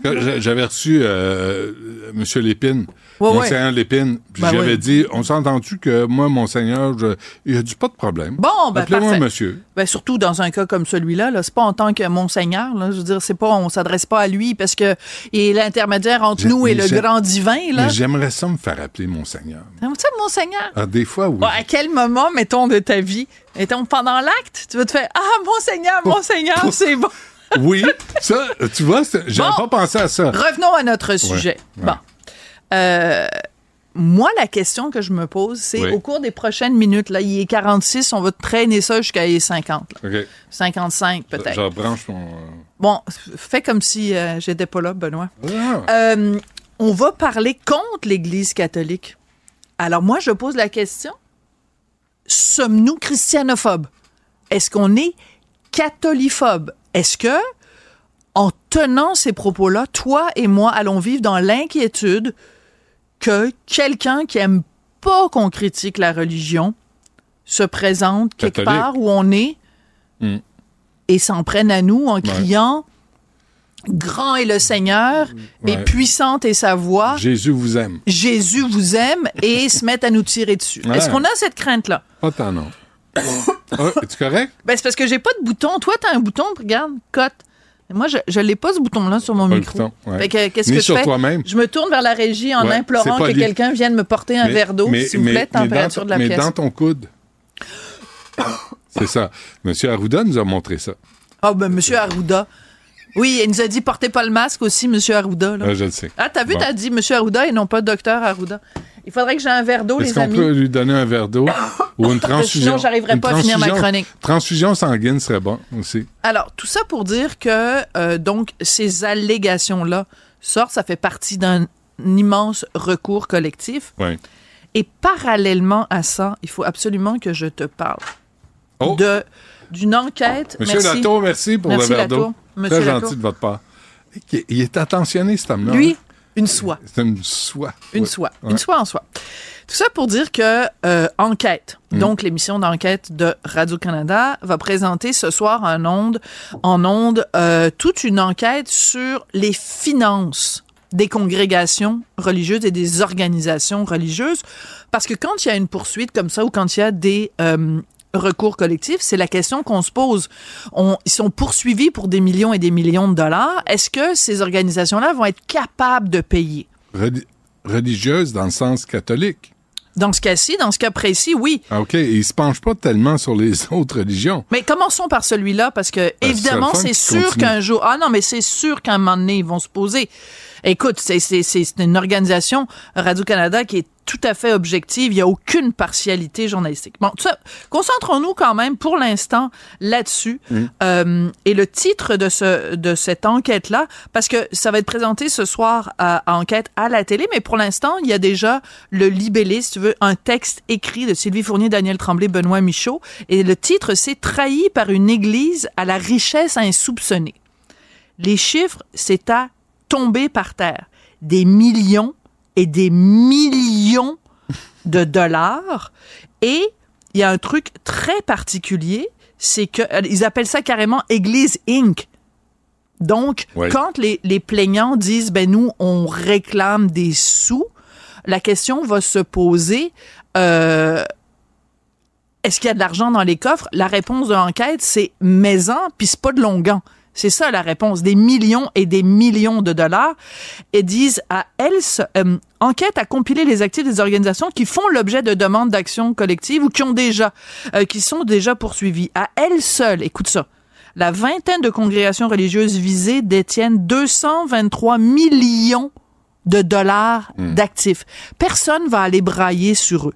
Mais, sur euh, leur sort. Des millions de dollars. L'autre dossier aussi, c'est les, les églises en ruine qu'on rénove pas, là, qu'on n'entretient pas. S'il y a autant d'argent dans les coffres de l'église, pourquoi ils retapent pas leurs propres, euh, propres églises? Leurs propres églises avec leur propre argent. Ouais. Mais attends, ce qui est intéressant, c'est que euh, Radio-Canada, en plus, nous rajoute que euh, y a, ils ont fait euh, enquête et ils ont découvert que il y a certaines de ces congrégations-là, certaines de ces organisations religieuses qui, quand elles ont eu vent qu'à l'archevêché de Boston, oui.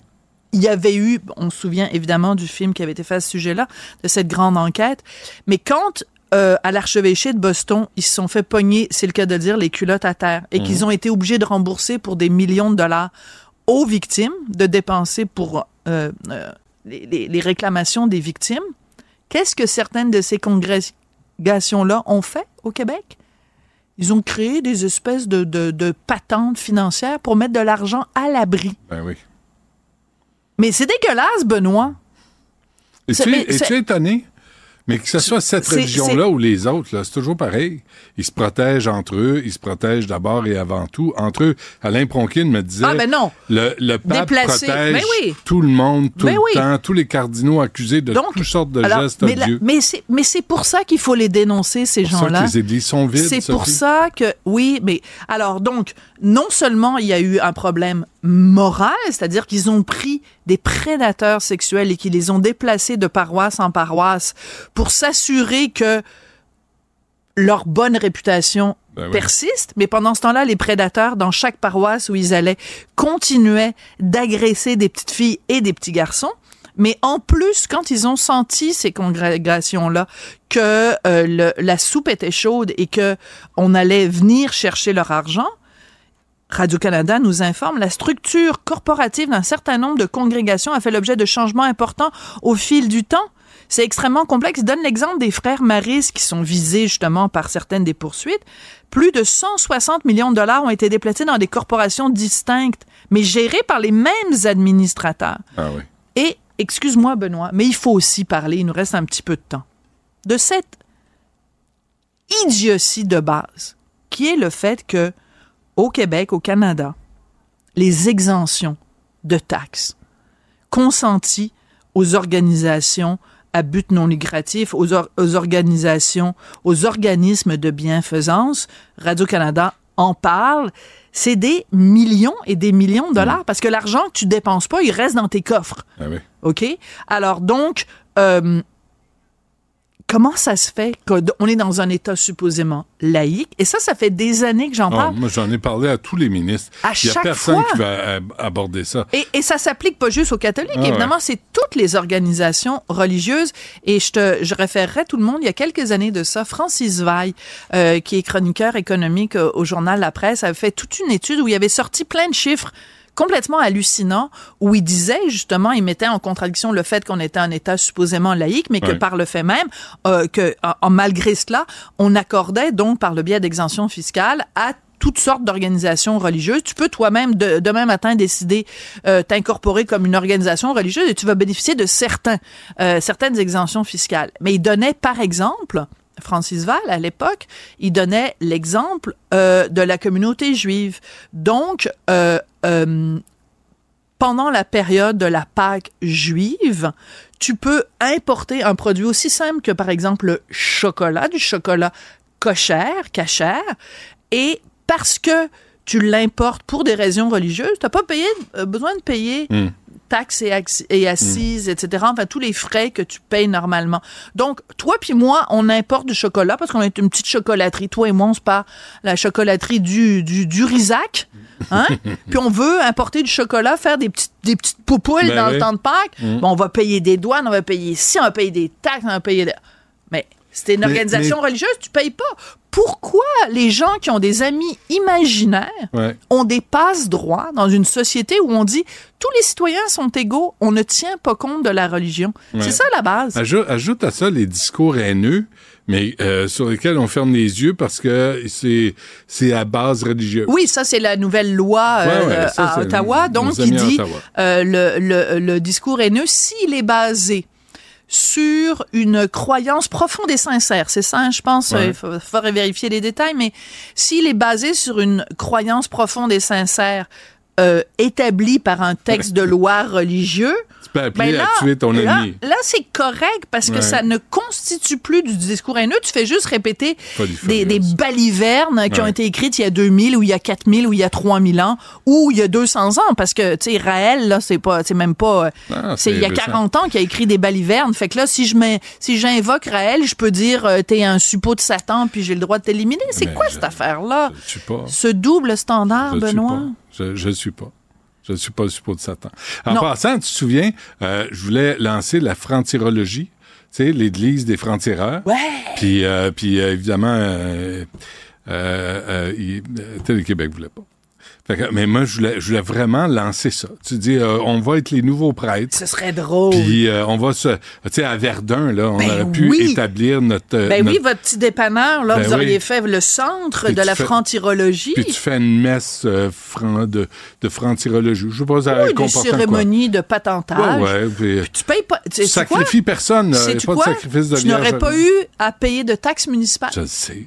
Alors, t'imagines, si on fait la liste à Montréal mmh. de toutes les organisations religieuses, là, tous les, les, toutes les patentes à caractère les religieux cinémas qui sur la ne rue payent pas là, de taxes. Les anciens cinémas là, qui ont été pris en charge par des pasteurs ouais. qui font des coins-coins, tout ça, et ils ne payent, payent pas de taxes. Ils ne payent rien. Mais alors, alors, alors, alors, la prochaine fois que vous allez vous retrouver devant un nid de poule les ou mo- un ci, puis un ça... Là, à Outremont, là, sur la rue Bernard...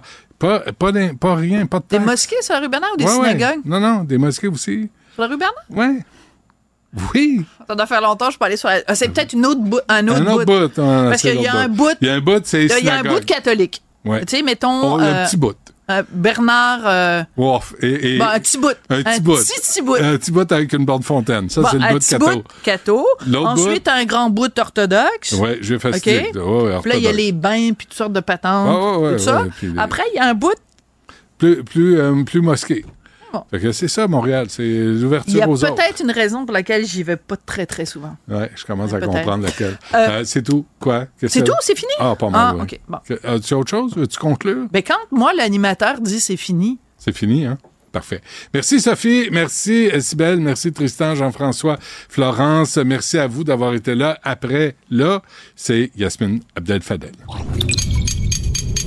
Kid.